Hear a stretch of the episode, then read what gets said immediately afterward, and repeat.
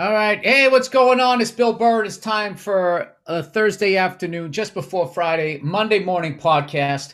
And usually I'm just checking in on you to see how your uh, your work week's going and that type of stuff, you know, to run my yap. And every once in a while I have a special guest. Um, and this podcast is uh, one of those special guest ones. I have from a guy I started out with, well, I learned from when I started in Boston. Um, he has gone on to tour the entire friggin' world. He's been in like every Farrelly Brother movie since something about Mary, and now he's landed a series regular role on. Is it on Amazon?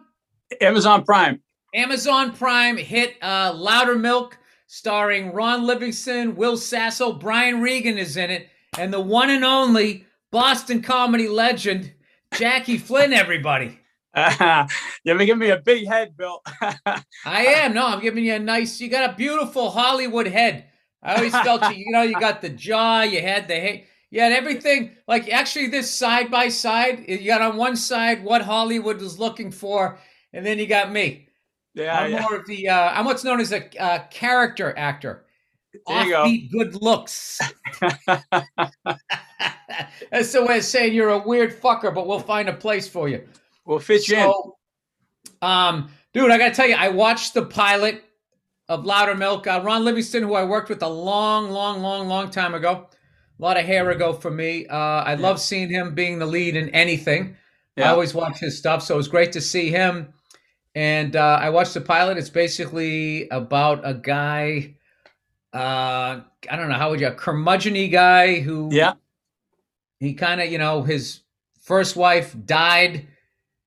I don't want to give away too much in a very tragic way that burdens him, right? Yeah, you- you're you're close, but there's a little bit of twist and stuff in there. But yeah, that's that's Okay, basically it. okay, all right. I only saw the first one. Yeah, I know. it was really- it was a lot really of stuff afterwards, but yeah, And how many episodes did you guys do? we did uh three seasons of ten each, so thirty episodes. And the hope is is that it does well on Amazon Prime, and then they decide to you know make more seasons because Peter Farrelly produced and uh, you know directed it with Bobby Mort. Uh, they envisioned this being you know eight nine episode uh, seasons, excuse me, uh, eight nine seasons long. So we're Mhm. hoping we get the chance because we got so much stuff to delve into. It's just starting, it's just getting going really, and we, we've had a blast, and it's getting it builds every every season. Gets you're better. already three seasons in. How do you keep up with what the hell's going on? How the hell well, you've been a series regular on something for three seasons and you Yeah. haven't rubbed that in my face? Well, you know, I, I, I you know, I still wouldn't, I, I still wouldn't be able to come close to your uh, what you've been doing. But let me tell you, Bill, it, we shot it up in Canada, and it was on the DirecTV's audience channel, and nobody saw it, you know, forever. And then DirecTV uh, kind of merged with HBO or bought HBO, and then now the HBO Max is there, so they be, they made our channel, the audience channel, on DirecTV, a preview channel for HBO Max, and so we had no home. And then they've been shopping it, you know, hopefully trying to find a home for it. And finally, oh, so landed- finally found a home. Yes, thank God. Good deal. Good deal. Well, I'm yeah, I'm excited. Well, now I'm gonna try to watch the whole thing. It's called Loudermilk, which I was like, what does that mean? Like, Yeah. is did you spike the milk? Is the milk gone bad? It's just the guy's last name, Yes, Louder Yeah. Milk. Sam Loudermilk, and I, you know, Sam Loudermilk. You know, I worked in a movie one time, and the head bad guy's last name was Clap Hands. Clap hands. His first name was Mister. His last name was Clap Hands. I had to be like, "Hey, I'm fucking working for Mister Clap Hands. yeah, don't touch him. Stay away Don't from him. Mister Clap Hands." It was a fun movie, though. It actually, you know, it's a good movie too. But like that, I like when they actually come up with some sort of, you know, offbeat name. Yeah, Like, I Yeah, like was that it's called Loudermilk because you go Loudermilk. What the fuck does that mean? And then you click on it. you know, it's funny oh, too. There's, the guy. There's actually a congressman from like I want to say North Carolina or something. That's Congressman Loudermilk. If you if you Google it, you'll see it comes up like with uh, underneath like that's I never heard of that the name Loudermilk. I, I actually didn't know it was the last name. How did Peter come up with that name? Did No just, idea. like- I don't know. I, I don't know if he even did. I think it might have been Bobby Mort, I want to say for some reason, but I'm not sure. They created the show together. And then, uh, you know, we all, right, me and Jimmy Dunn actually wrote uh, with Pete a couple episodes uh, together uh, in season uh, two and three. Dude, you're all over this thing. I love it. And you got you're playing uh you're on here to promote that you're gonna be at uh Crackers in Indianapolis uh this Yeah. weekend, right? Friday and Saturday, two shows, one at eight each night. Just two shows, one Friday, one Saturday. So what's that? May 28th, May 29th. Yes, I'm going. I'm out there for the Indy 500. My uh, I, yeah, I told you my daughter's boyfriend's an IndyCar driver, which is the, the other craziest thing in my life. Just Wait, just is he driving in that race?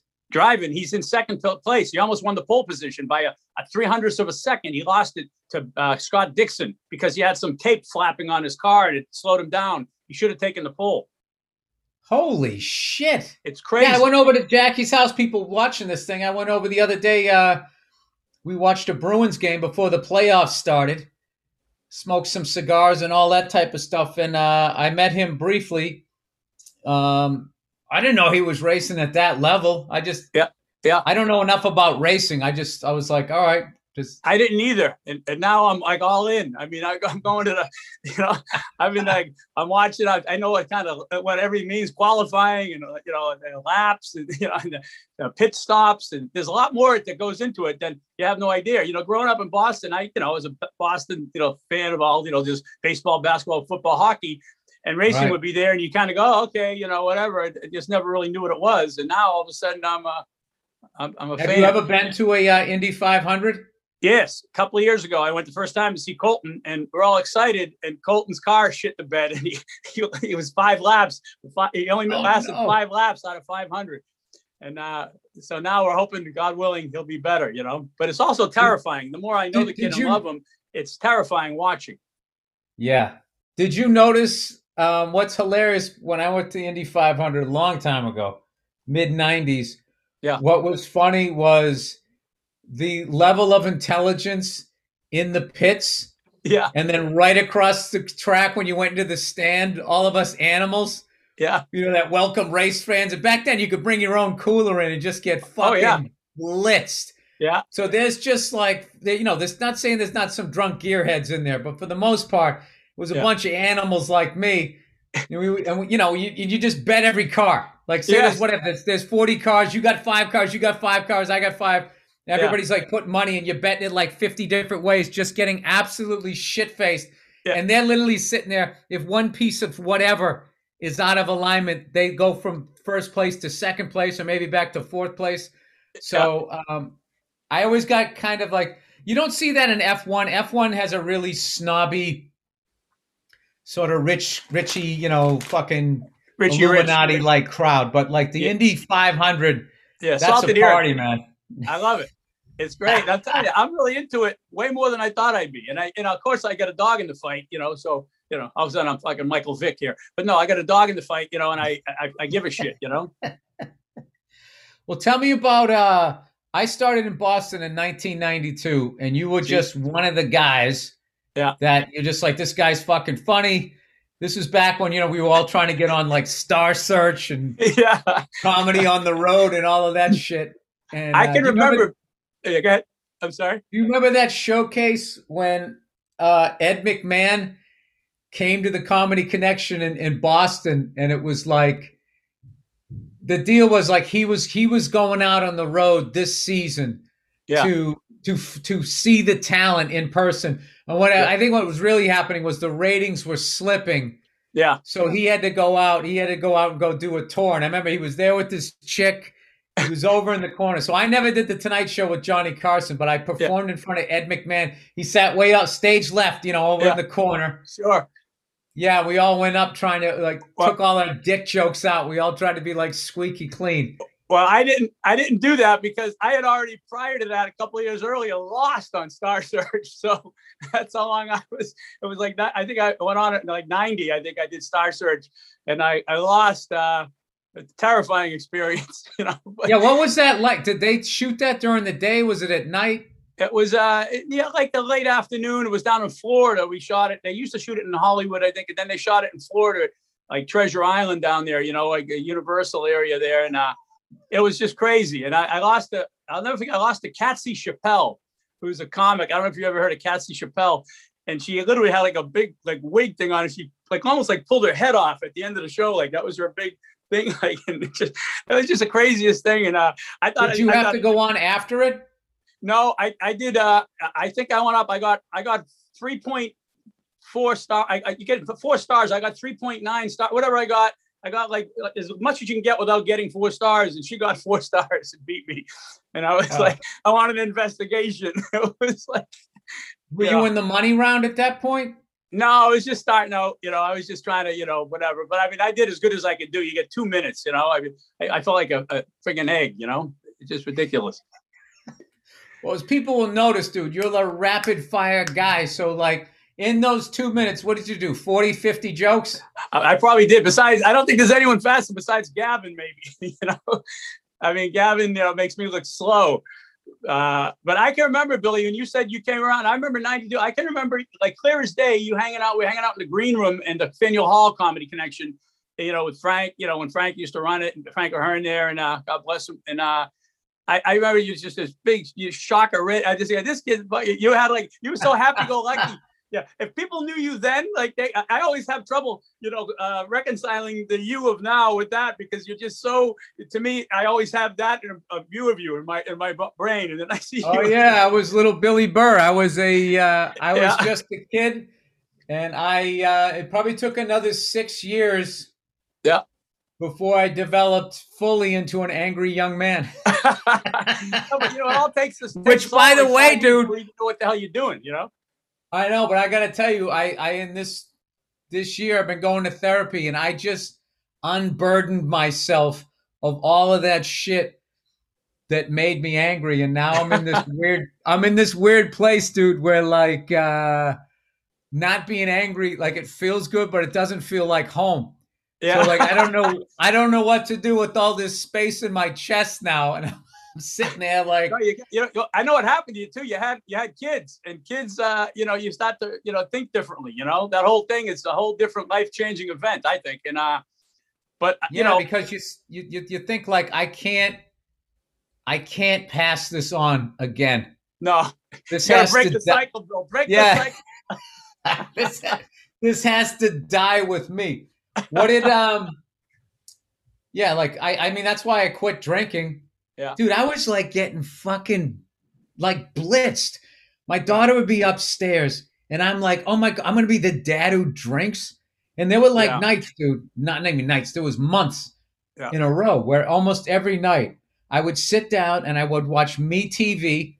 I'd Yeah. watch like a bunch of Adam 12s or something, and I would just get fucking like drink three big ones and just Yeah. get fucking hammered. And I and there was always that guilt going like, Yeah. God forbid something Yeah. happened and you had to take her to the hospital right now. You couldn't do it. So Yeah. It makes you That it's was the sobering. No, no pun intended. You know, and it, it really is. It makes you uh it makes you rethink a lot of stuff and what's important. And you know, comedians, I mean shit, I used to say that too. It's a Monday night and I'm at a club, you know, Tuesday night, say call it. And I'm drinking six beers. And I'm like, you know, and you know, now they think you should have six beers a week, you know. And I'm like a Tuesday going, what the fuck? You know, like and I'm not, I really never found I don't feel like I'm an alcohol, you know, I, I definitely, you know, drink more than the average person, but I'm saying I'm sitting there going, Jesus, you know, I'm drinking six beers on a Tuesday night, you know, two beers before going on stage, one on stage, someone sends you a fucking shot. You know, God forbid the three show Saturday nights. I remember like, you know, every comic has one show that you just kind of were repeating jokes and shit, you know, go, man, I, I'll never do that again, you know?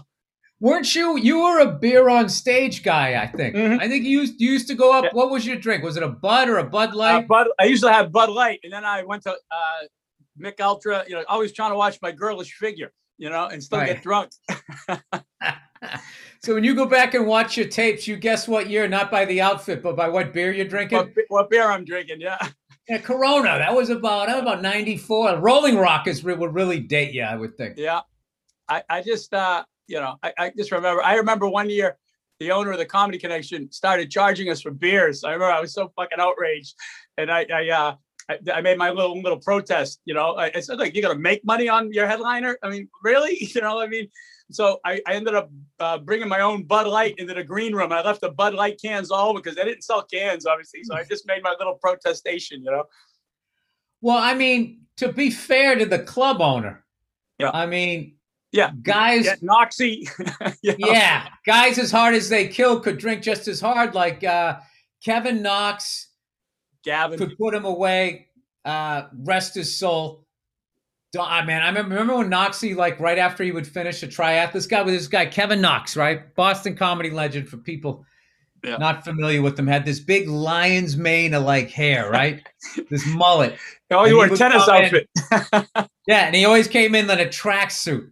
And just and it wasn't like, you know, like a hipster thing. Like he he was he was the guy hipsters dressed like. Like the Royal Tenenbaums were dressing like him, how he really dressed. And he would come up there and just absolutely fucking murder. And then and he would party afterwards, but then he always was getting ready for a triathlon. And when he would get ready for a triathlon, he would be totally fucking clean and sober. But then the second he finished the thing, he would immediately pick up. But I can't imagine how uh, the strain on your heart doing that. And I saw him one night down at the um, the comedy connection. He was so shit faced he couldn't remember his jokes. And I remember he used to do some quick little joke between comics because he would always Yeah. host the show. And he was making fun of that beer commercial, like uh, like, hey, I'll I'll, uh, I'll race you to the bottom for a Michelob Light. Remember that Yeah. ski commercial? yeah, yeah, yeah. And he was just like, fuck you, I'll buy one. You know, it was just a stupid joke. And he went like that. he was so shit faced. He just goes, race you to the bottom, Michelob Light. And he just goes, made like this noise and gave the crowd the finger. They're like looking at him like, what the fuck? he just Couldn't like, get it out. no. And then he was like going for the laugh. Dude, he looked like he was on everything. And that was like, I actually loved that set because I felt like all of that shit happened all the time. Like, right, I showed up right as the party ended. I showed Yeah. up in 92. The 80s boom was over. Every Yeah. comic was opening with, like, you know, so I've been sober for three months. I've been Yeah, sober for fucking a year. Everybody, like, the whole fucking thing. That's happened a lot in my career, by the way. you know, he he uh he used to always do that. Uh, he used to have those woo woos. Remember those shots? The the red uh like vodka and cranberry. It was called a woo woo. and Oh, he'd be doing that woo woo, you know, and everybody would be lined up, and he'd have all his all his fucking minions. You know, he'd be giving everybody the, their shots like a like Jim Jones and fucking you know Guyana. I was afraid to drink with them. I, I actually didn't. There was a period where I didn't drink because I saw how it affected all of those people's careers. It wasn't really that. It was more the blow. And all those Yeah. guys had, had like, uh, you know, the IRS was garnishing their wages and they couldn't leave the state. I'm telling you, there's a fucking show in there somewhere. Absolutely. But uh, yeah, but then I showed up and I started out with with Dane, Patrice, and Bobby Kelly, and they were all like Dane never drank, Bobby was sober, and Yeah. Patrice just wasn't into drinking. Yeah. So I hung with them, thank God, because dude, I would have been, I would have been Oh, a, yeah. uh, you would have been. I would have fell in with you lunatics. I tell you, I always somehow I always just I don't know why I just always had that shut off switch. Thank God, you know. Obviously, a couple times no, but for the most part in my my life, I always just I don't know. I just couldn't do it. I didn't have that. I didn't have an addictive personality. I mean, people can hang around with me for a whole weekend and then never give me another fucking thought. Good night, everybody. No, but I, I seriously, I never had that fucking type of uh, you know, addictive, you know, type thing. But um, I do remember Patrice. I remember Patrice. Fuck, he was a doorman when I was headlining there. And I used to come in and he'd be like, "Jackie," and he was the Yeah. fucking most fun. And you know, never even dreaming that he'd be Patrice eventually someday. You know what I mean? And all of a sudden, he started doing open mic. I remember seeing him going, "Fucking Patrice." All right, you know. And then all of a sudden, uh, uh, you know, again, God bless him, but Jesus, that was just surreal to me. You know? Big Yeah, no, I'm I'm kind of thankful that uh that that whole time existed. You know what was great back then too was like I mean George Carlin had an opener, but other than that, first of all, everyone was working clubs. Yeah. So you couldn't really afford to bring a guy on the road with you. No. So we all got to work with open for all of these huge acts. They'd come Incredible. to town and they remember like the club would call you up. I remember I, I got to I got to do a weekend with David Alan Grier. Remember that that Chicopee run or whatever the hell it was Yeah, that uh, the yeah. Hu Ke Lau. Yeah, yeah, the Chinese joint. Yes. Yeah, yeah, yeah, yeah. Everything was I mean, like comedy and Chinese places in Boston. Yeah, the cool, cool. The Hu Ke Lau, the Hong Kongs. Yeah, like it just they they Oh, no, Asian the- people like are as as responsible for the Boston comedy scene as the comedians because they were all about it. They were like, "Yeah, get your friends in here. We'll give them poo poo platters." Yeah. It's, it's not a shit pla- joke. That's what they call them back there. And you know what, Bill? The the Aku- the Akuaku in Cambridge. I grew up in Arlington. We used to go there at night. You know, after drinking at a place called Faces right on Route Two there. And we go to Akuaku for like prom night and stuff. And then years later, I'm doing stand up in there. It was the most surreal thing in the world. You know, Dick, I think Dick Doherty was booking it, right? I always try to find that place. Like what? Like what is that today? They probably just called the Summer it. Shack No, It's Summer Shack. It's like a a, a, a- Boston like a fish joint, like kind of with Is it clams. still the same structure? Uh, I think they changed it. It's been a long time since I've been by there too, but it's Right. right there, you know, as you go over Fresh Pond Bridge, right there, you know. Yeah, because I remember that was like yeah, Dane was from Arlington too, so that was right around the corner from his house. Yeah. Um, Dane Dane overtook me. I was the Arlington guy, and then all of a sudden Dane came. I'm like, what the fuck? How many guys could be from Arlington? They got Al Devaney, they got Michael Pryor. I'm like, what the fuck? I started a fucking this, you know, it's hysterical to me. who did you? uh When I came up, I opened for David Alan. Everyone from David Alan Grier to like Wendy Liebman. Yeah. Um, I used to do gigs with Wendy. We used to do gigs all the time, or road gigs. Like Barry Katz would send us in these hellholes. But you know who I did open for that I was most excited still about? waiting for the money? Yeah, yeah, yeah, right. so I think Billy Down still owes me a couple hundred bucks. But anyway, I'm walking. Uh, I was working for me. My dad was a big fan, and I ended up uh, of uh, like the Tonight Show and stuff. But I got to open for Steve Allen, which is crazy. I mean, Wow. I mean, talk about a Renaissance guy. My dad used to say Steve Allen. My dad had the greatest sense of humor of anyone I knew, to, to tell you the truth. And he would just howl. My dad would have tears in his eyes, you know, Steve Allen on whatever. But you know, when he used to run the Tonight Show way before I was even born. But then I got my other dad's favorite uh, comedian was Pat Cooper, and I get to open for Pat Cooper. And life is always so bittersweet. You know, the only guy you want to impress is your old man. Of course, my dad's dead, and I'm opening for Pat Cooper. I'm eating in Federal Hill in Rhode Island, you know, Providence, eating Italian dinner with him, and then you know, driving him to the club, and he's telling me shows, stories. It's just incredible, just incredible. Dude, Pat Cooper is arguably the most underrated comedian as far as like Unbelievable. how funny he is, how long he's been that funny. Yes, and how, how much Um, energy he had. I opened for him, Bill. I was like in my 30s, maybe, and he was 60 something. And I'm telling you, he had more energy than me. I never seen anything like it, and nonstop for an hour on stage, just killing it. Yeah, I will tell you, uh, unresolved anger is like rocket fuel for a comedian, which is what I'm worried about. I'm going to end up being like a fucking yoga instructor, but Well, you know, I had to his do it because unfortunately for Pat, he should have been a big, big star. And and, and I also commend him for this because he spoke his mind. And he never took any shit. And he and unfortunately, to his demise, uh, you know, it, it, it, hurt him. But he told me some stories. about I look at him like he sort of was the white version of Patrice, where it was ju- like with. I mean, I don't know. I couldn't shouldn't speak for Pat Cooper like that, but like I remember. Patrice was one of these people where it was just like if you just didn't say that last thing, it was there. You had it.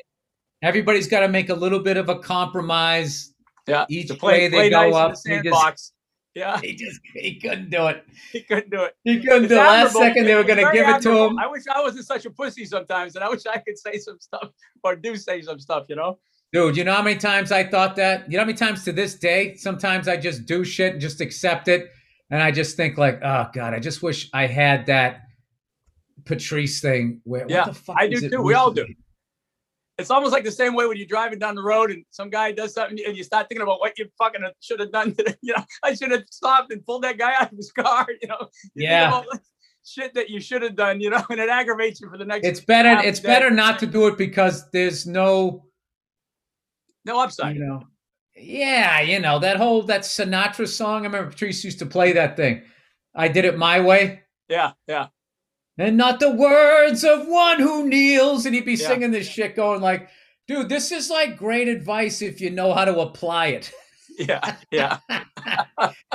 it's like all those contradicting sayings. So, um, let me ask you this: during like this whole pandemic, you know, you got the um, you got this this weekend coming up at Crackers in um, Indianapolis. How have you been working out your stuff? You know, uh, I, During all of have this. only this will be my like third or fourth time on stage since the pandemic started. I was uh, I, went from March. I came home March 16th. I was doing a Mhm. I was supposed to do a St. Patty's Day gig down in uh in uh, Naples, Florida, and they canceled it. And then so I flew home the 16th of March, and then I didn't do anything. And then November, I had a gig down in Florida, a corporate gig, and I needed, you know, it was too much money, and I couldn't say I, I needed to do it, you know, I hadn't worked in friggin' nine months. So I go and do the gig in Florida at this like private golf club type thing. It was outdoors in a tent, but still like nary a mask in sight, you know. And it was like I actually almost opened with, you know, nice to be here. I never played a Trump rally before, but I figured that would lose half the crowd or all the crowd. So I, I instead I opted for the less offensive. Nice to be here at Camp COVID. so so I do that, and then I uh, I do all right, and I but I, it was great. I tell you what, bro, I always go too fast. So this made me go slow because I was literally trying to remember my shit. So it was actually kind of good, and it also gave me a new found love for comedy again because I wasn't just phoning it in. You know, sometimes you Let get into the a routine. You know.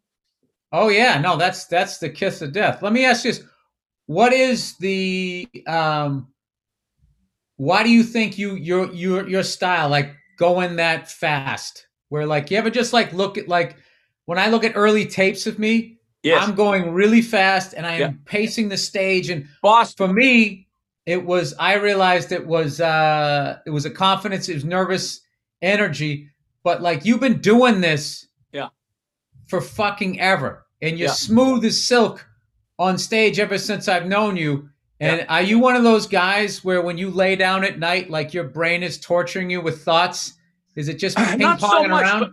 Not not so much. I do have a lot of thoughts, and uh, I wish I was a better editor. Like you know, like I have a lot of thoughts. I think about stuff.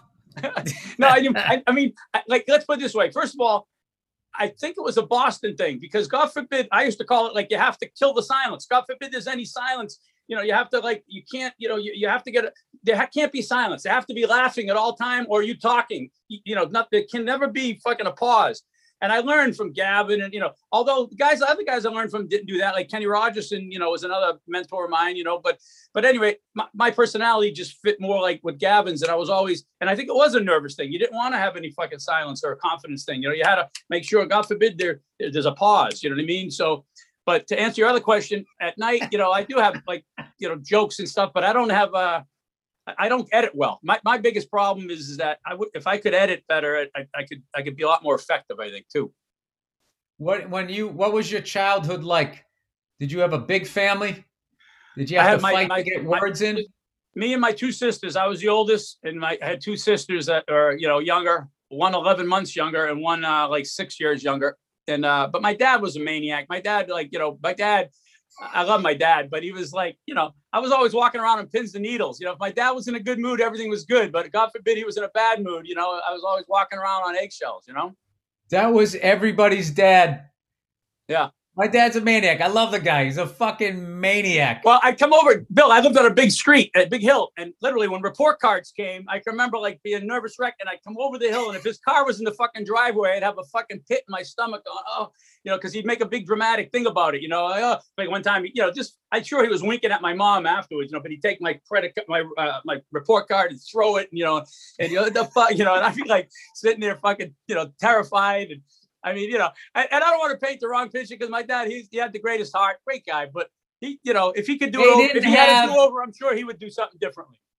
I know, but they didn't have the tools. The information wasn't out there, dude. No, like they you didn't just you were living you lived in the bubble of your neighborhood. You were as, as smart as the people on your street. There wasn't this this Bill. like now where you know, like the the fucking access people have with the internet. You know, it's a good and a bad thing, but like, you know, I always equate it to like learning an instrument.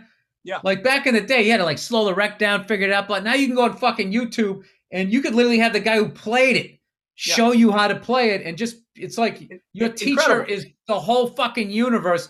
Well, we Yeah. just grew up on like wherever you grew up, dude. You could you there knew. was like a different kind of ignorance in each town because it was you were all just in living in these pods, feeding off Oh. of each other. I remember, Bill. I remember one night I was telling my buddy this. My dad and his buddies were drinking, and you know, and they're outside. You remember the bats, like you know, in, in Boston, you know, in, in Arlington, the suburb. The, we lived in the woods, kind of a little bit. There's bats. My dad with his buddies had a 12 gauge shotgun. They were fucking shooting the bats out of the sky in the middle of the fucking night in the neighborhood, like 10 at night. I mean, where the fuck would that ever fly? You know?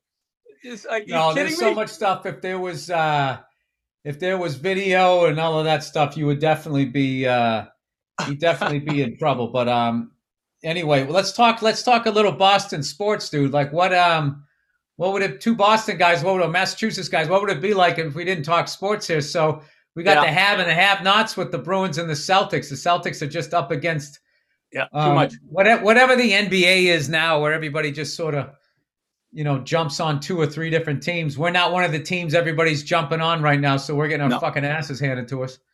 Well, I tell you what, I've been, I'm not as, it's funny, basketball, I- don't follow it like I used to. I, in the Celtics get in the playoffs, I watch and stuff, but I'm not a big, big basketball guy anymore. I used to with Larry Bird and uh, Magic, those that era, I, I loved it. You know, I was a lot younger and more into it, I guess. But um, You didn't watch right through Jordan? I thought it was great right through Jordan and Yes. watching those Spurs teams, but I felt like the Kobe Shaq Lakers was sort of foreshadowing Yeah. what was going to happen where it it, it became um I mean it seems to be like it's really good for their business model because it's not like it only works in LA like a bunch of people I think watched when Golden State when, when Kevin Durant was on there and like sure. so I think people, uh, I feel like they, they create like mini dream teams now, and they just Yeah. sort of play each other, and you gotta like, Yeah, it's just, I don't know, you just gotta hope that your team's one of those teams that does it. I guess I don't know. I, I guess for me too, it's always been uh, the, what bothered me. First of all, I got really annoyed with the whole refs, the, the, the, the cheating scandal. I was I was betting on Sacramento in that fucking game, and I, I I called it. I said I said this is a fucking bag job. I'll never forget it. I saw the whole thing. Like Kobe, like literally trampled Vladdy at the foul line and, and like ran over him to get the ball, and they called the foul on Vlad uh, on Vladdy. And I'm like, are you kidding? It was the most. And sure enough, that's the fucking game they were talking about being in, in the bag. Dude, I I, I went to a, uh Celtics Utah Jazz game. Yeah. and I watched that officiating crew because they put it on that Donaghy guy. They put it on like one guy. yeah, yeah. Like first of all, if you and I were on an officiating crew and Yeah. I'm shaving points, how many games are you officiating with me before you figure it out? Yeah, exactly. Like, what the fuck is Bill doing over there, right? And I was watching the Utah Jazz play the Boston Celtics in Utah, and I watched them like change how they were calling the game like four times during that game. Where Yeah. it was like, oh, they're letting them play tonight. Oh no, wait, now they're calling everything. Now they're letting them play again. It was like they were Yeah. switching out officiate because it was like there was always the tone was set, and I would Yeah. and I remember going down the cellar just saying these the fucking NBA is fixed, and Yeah. it didn't help that I was also talking about the Bilderberg Group and the fucking you know the Federal Reserve, so they just thought I was a nut job. So when that ref finally got busted, I was so like felt so vindicated, yeah. and I was like, you see. And then they did the Oswald thing. Ah, he acted alone. It was just him. Well, I tell you, that same game, Chris Webber is, comes driving down the lane to, to, for a layup, and the guy gets tries to get in for an offensive foul, and he doesn't even get fucking anywhere close to an offensive foul, and they call the offensive on fucking uh, Webber. And I'll never forget Webber. They showed it almost in slow motion. He hands the ball to the ref like this with his face like this.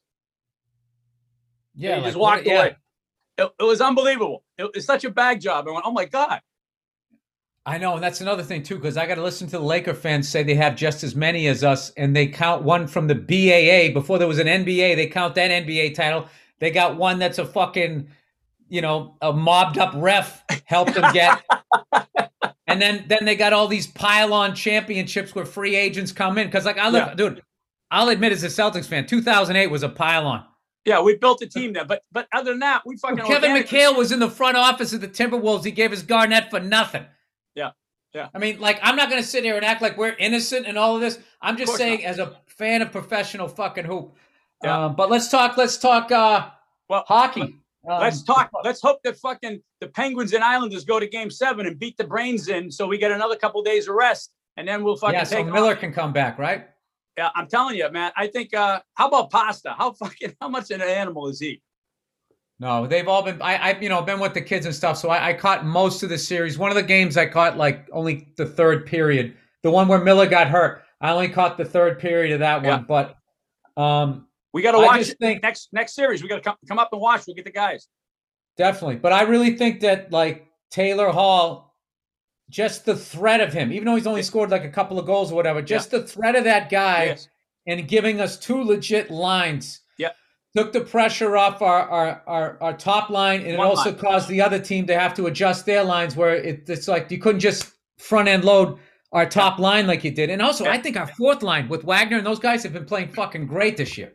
Yeah, they're all. I mean, telling you, we're hitting on all cylinders, and you know, I, I think I, I, tell you what, getting by the Capitals as much as you know, some people don't think they were as good. I, I, I think you know that's great that we got by them so quickly too. It's going to give us, uh, you know, going forward.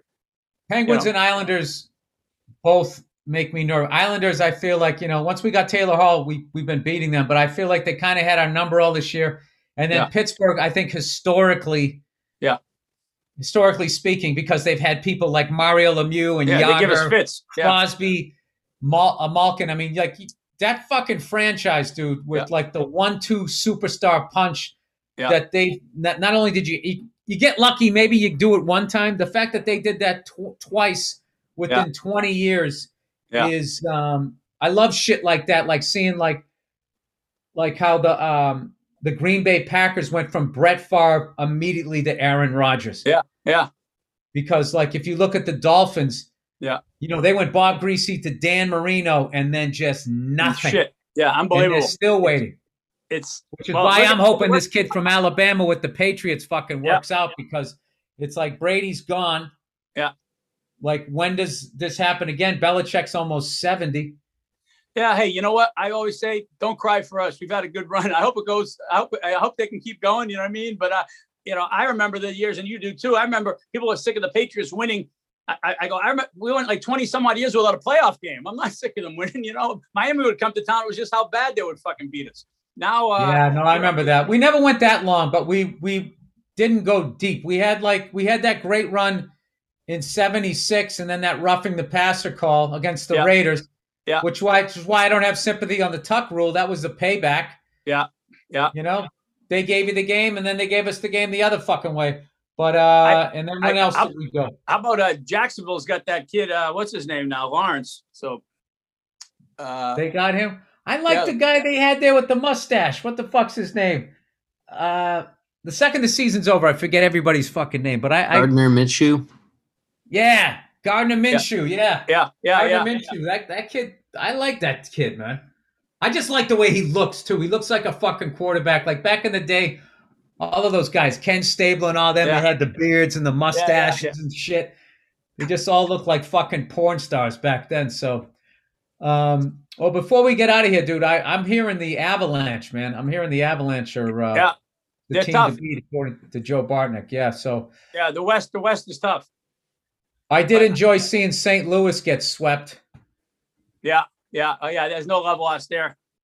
No, there isn't. There isn't. That fucking asshole. Like fucking NHL. Jesus Christ, letting them play nine, late '90s, early 2000s hockey.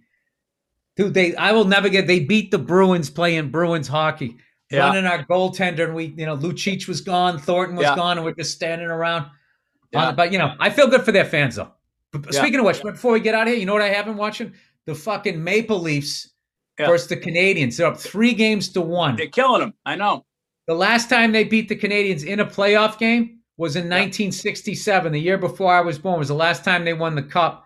Jeez. And they, yeah, but that. here's the thing: they hadn't played them in the playoffs since 1980. They were in a different conference for like almost 20 years. So I've Yeah. been kind of watching that thing. So they're they're always my second team. I root Yeah. for the Bruins, and then Yeah. I root for the Leafs, which is hilarious because Leaf fans fucking hate the Bruins because of that time we came back and beat them.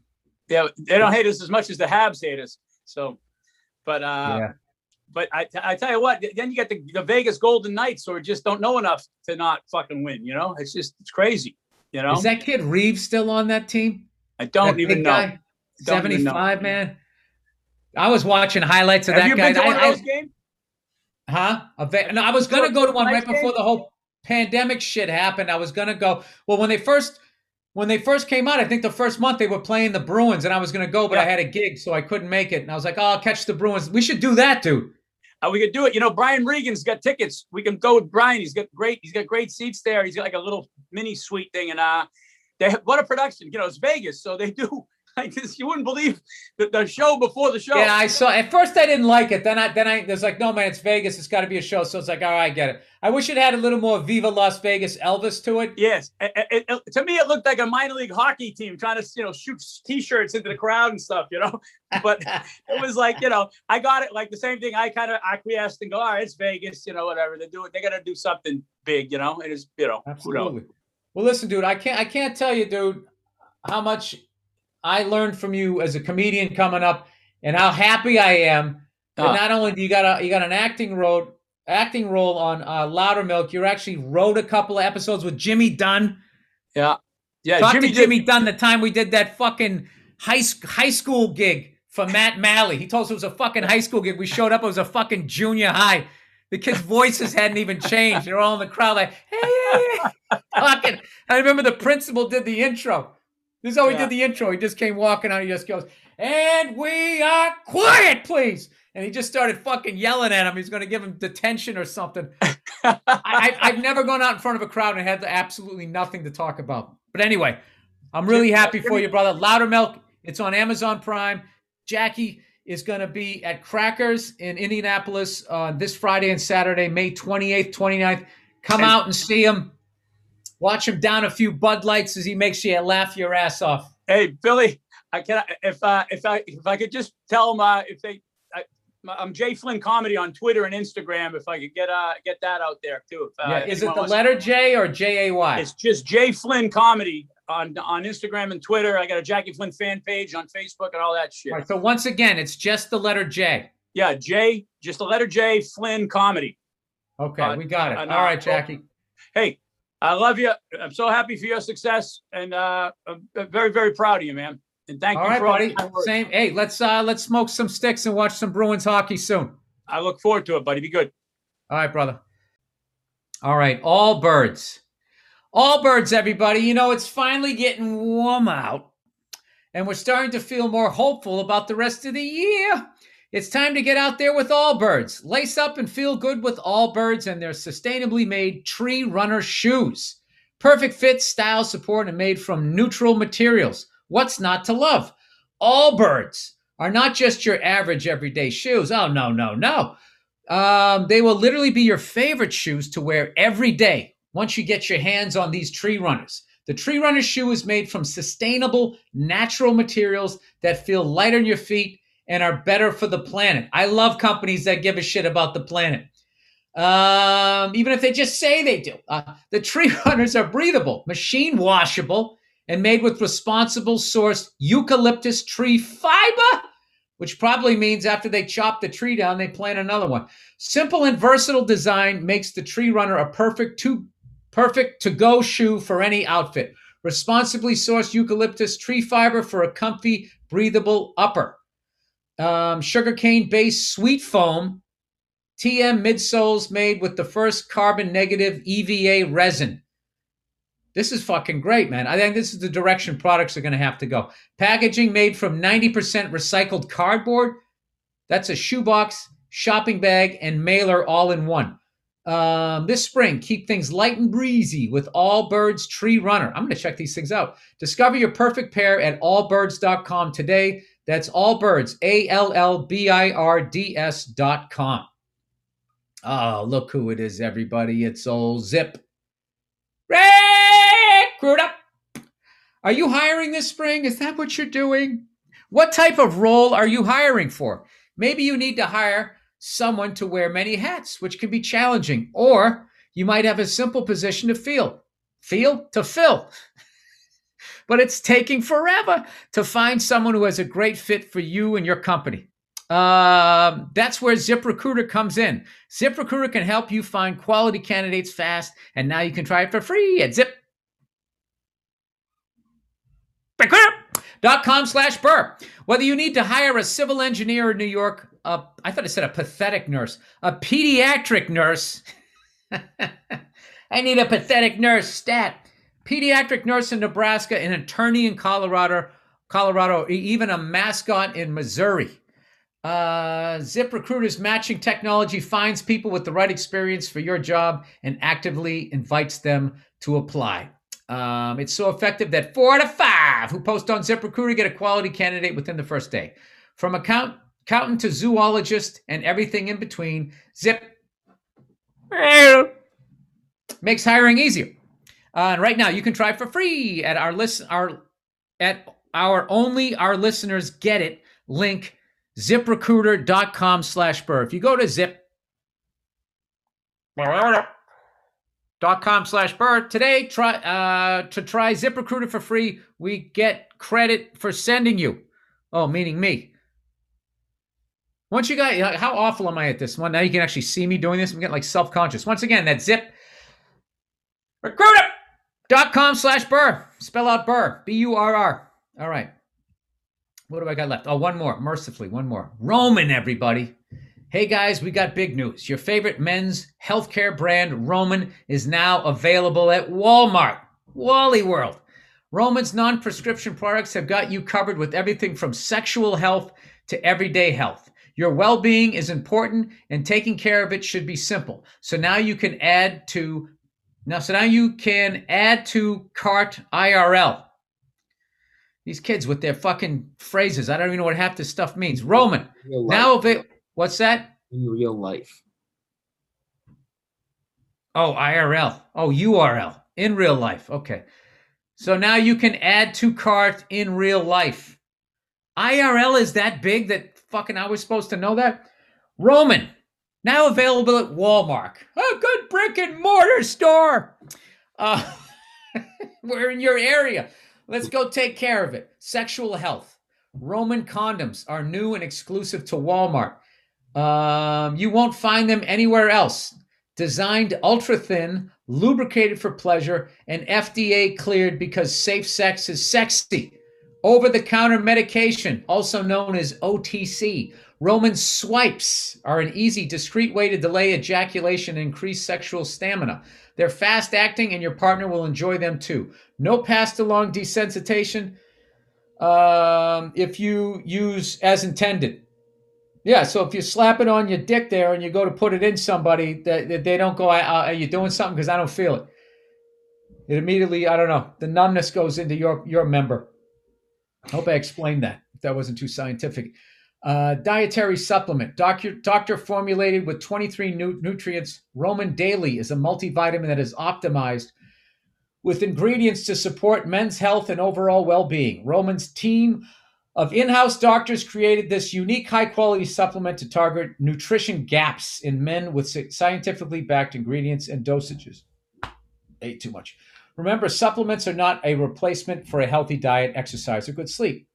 You've still got to eat your greens and get your steps in. Visit your local Walmart store today and check out Roman's line of men's healthcare products. That's Roman, R O M A N, men's healthcare products at Walmart. Do it today. Live a better life. Have a great weekend. Once again, the great Jackie Flynn. Please enjoy the music picked out this week by uh, the amazing Andrew Themelis, and we'll have a bonus episode of the Thursday afternoon just before Friday, Monday morning podcast. After this All right? See you.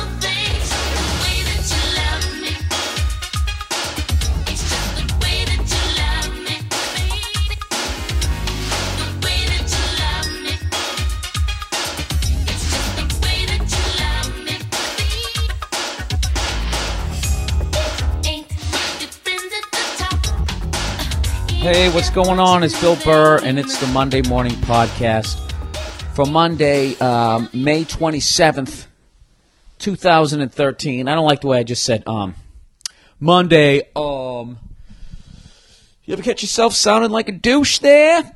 Happy Memorial Day. Happy Memorial Day. A beautiful time to thank the troops and stuff your, stuff your motherfucking face with shit. Right? Isn't that what you're doing? Let's all have a moment of silence for everyone who made a sacrifice for this country. All right, let's go stuff our faces. Right? Isn't that what isn't that what every fucking holiday is?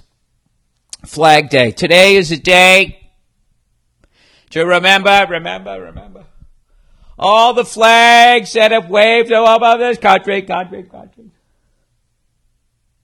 And now let's stuff our faces, faces, faces. Let's get drunk and have a fight with our mothers, mothers, mothers, mothers. You know, isn't that what it is? How many people are actually going to go to a fucking parade today? From the halls of Montezuma to the shores of Tripoli. Huh?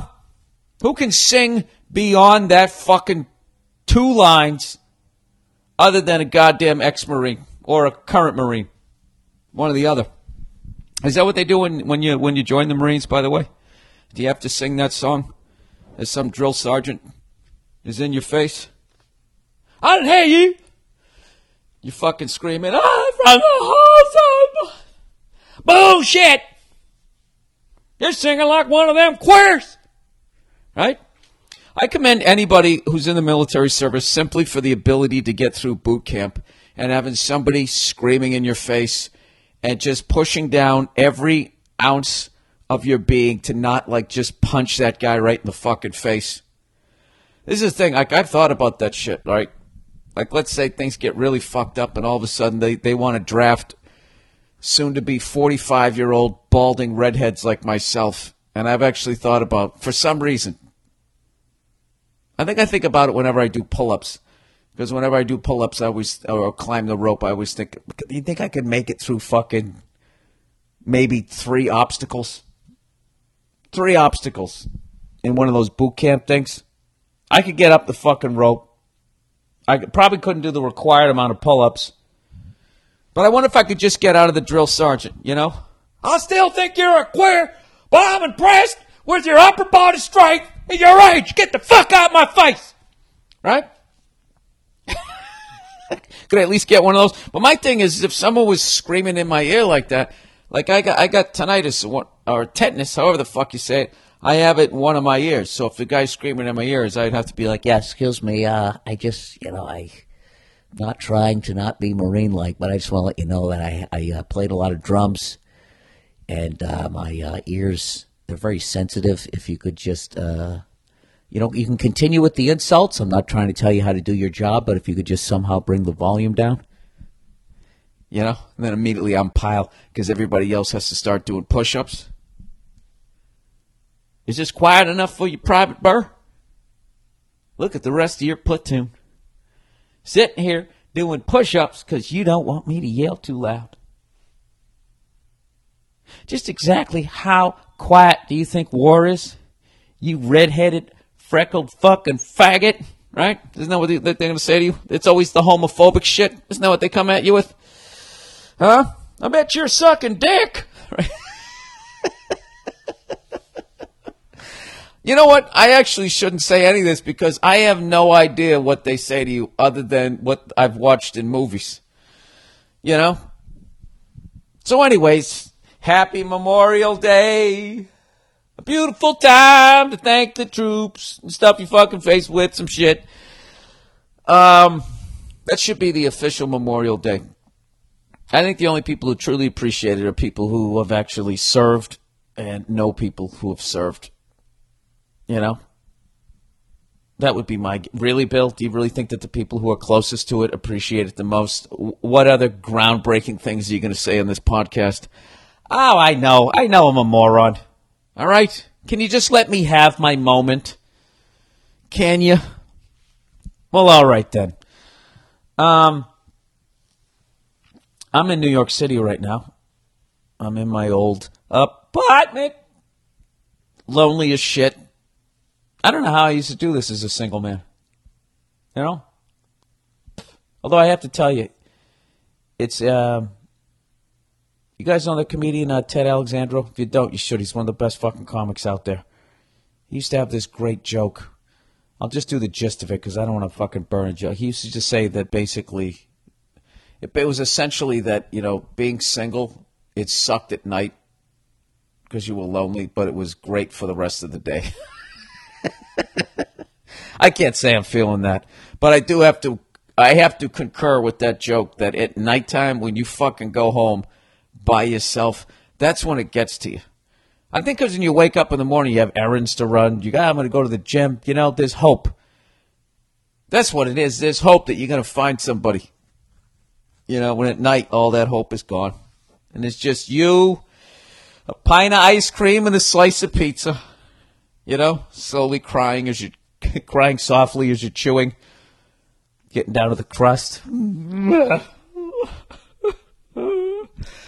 um, actually, you know, I, I've um, I've made a rule that this time when I go through New York, I'm not having any pizza and I'm not having any ice cream. And I know what you're thinking. Bill, you're in New York City. You have to have the pizza. Okay? Well, I'm going to tell you what i have had enough New York pizza to last me a fucking lifetime. First of all, 90% of New York pizza sucks a giant pizza cock because it doesn't make any sense. Um, doesn't make sense simply because there's so many people living off the fucking reputation that New York has great pizza. You know? That's the problem. New York does have great pizza, but there's no laws prohibiting anybody from opening a pizza shop saying the best pizza in New York City. You know? It's fucking horrific. Maybe if I do Dangerfields, I'll go over to that Sutton Pizza there over on First Avenue. I always liked that pizza. It had a nice fucking zip over there, a nice zip to the sauce there, a nice little tang there, a nice little, ooh, what the fuck was that there? In their, uh, in their pizza slices. You know? I don't know. Pizza's always that shit. You're like stumbling home after a couple, two, three fucking whiskeys, right? And then you fucking, uh, I don't know what. I don't know what the hell I'm saying. You know, I realize I have to get a fucking appointment book because I just realized how much shit I just planned for tomorrow. You know, I'm gonna get a steak fucking dinner with Joe DeRosa and Keith Robinson. Somebody over at the Stand Comedy Club, the head chef over there, is gonna teach me how to make a fucking pizza pie over there. Um, because I got the big green egg and I can heat that fucker up to 700 degrees. Do you guys even know what I'm talking about? Just realize that I bought this this big green egg, this barbecuer and a smoker, and they give you this book showing you all the wonderful shit that you can make on it, and all I've made on it is burgers, hot dog, and fucking chicken. So I want to take it to the next level. I want to be able to make a pizza, but you got to know how to make your own fucking dough. You know? Which I don't know how to do. So I'm going to have this person show me how to do it. Because I'm a fucking seeker. Right? I'm always trying something new. Oh, what's that? What's that bill up to the to fucking today? Anyways, how about those Bruins, huh? Here we go, Bruins. Here we go. That's how it used to be. That's the chant that used to get going back in the days in the old Boston Garden. Now they go, let's go, Bruins. And I'm telling you, that's the Ranger chant. It was here we go, Bruins, here we go, and let's go, Rangers. All right? Well, you know where the Rangers are going now? Out to the fucking golf course. Because, yes, the Bruins, in one short week, went to the fucking Mecca, Madison Square Garden, and in five games, it was actually a five game sweep. Who's kidding who? You know? Not to take anything away from the Rangers, but I'm gonna. All right? When the whole rally on your side gets going because our goalie fell down, I, I, when have you ever a goalie? He just falls down like some kid playing pee wee hockey, and then he tried to go, oh, there was a rut in the ice. Ah, you fell down, Tuuk. It's okay. It happens to the best of us. Go down to a public rink. You see it all the time. My favorite thing in a public rink is watching that guy who, when it takes like 12 seconds for him to fall. Oh! Right? The fucking six going backwards, six going forwards, right? And then the fucking, that whoop, bam! And it's usually the back hits first, and then the fucking whiplash, and then the head makes that nice hollow coconut pook right off the fucking ice. That unmistakable sound of somebody's squash hitting a sheet of ice. That's a fuck. That's an incredible sound. You know what? And I don't think that that can be reproduced by Hollywood, unless you actually had somebody slam their head on it. That's incredible. Not even with one of those Casio keyboards that has access to over a thousand sound effects. They never have. Do you ever notice that they never have the sound effect of a head hitting the asphalt or uh, or a sheet of ice? So there's one for you nerds. Why doesn't somebody out there, you know, one of you Photoshop cunts out there, try to get me up the perfect that that perfect sound effect and send it to me, and I'll have my first sound effect on the podcast. You know, and I'll turn this into a wacky morning show. And every time I say something dumb, I go, "Oh, what was I thinking?" And then I'll click the button, and then you'll hear it, and then you'll laugh, and then you'll be in the parking lot of your job, holding onto the steering wheel, ten and two just staring at that front door that you don't want to walk through. Just having those last few moments to yourself. Thinking about all the decisions you made over the last 12 years. Why did I break up with her? Why did I major in this? Why did I buy this car? Why can't I feel feelings anymore? As your eyes well up with tears, you just look up at the heavens, wonder if there's some old guy up there that gives a fuck. You cry softly. And then, for some unexplained reason, you look over to the left. And there's, there's your boss staring at you with this weird look on his face like, is that Mike crying in his fucking car? So you quickly try to play it off like you sneeze. You take a big deep breath and you push all those fucking feelings down. You're like, and you get out of the car. Hey, bo- hey, boss, how you doing? And I allergies, allergies. Oh yeah, I'll see you in there. Yep, can't wait. um, sorry. Anyways, so the Bruins are now going to go play the the the most confusing franchise in uh, in in um, in NHL uh, in the NHL.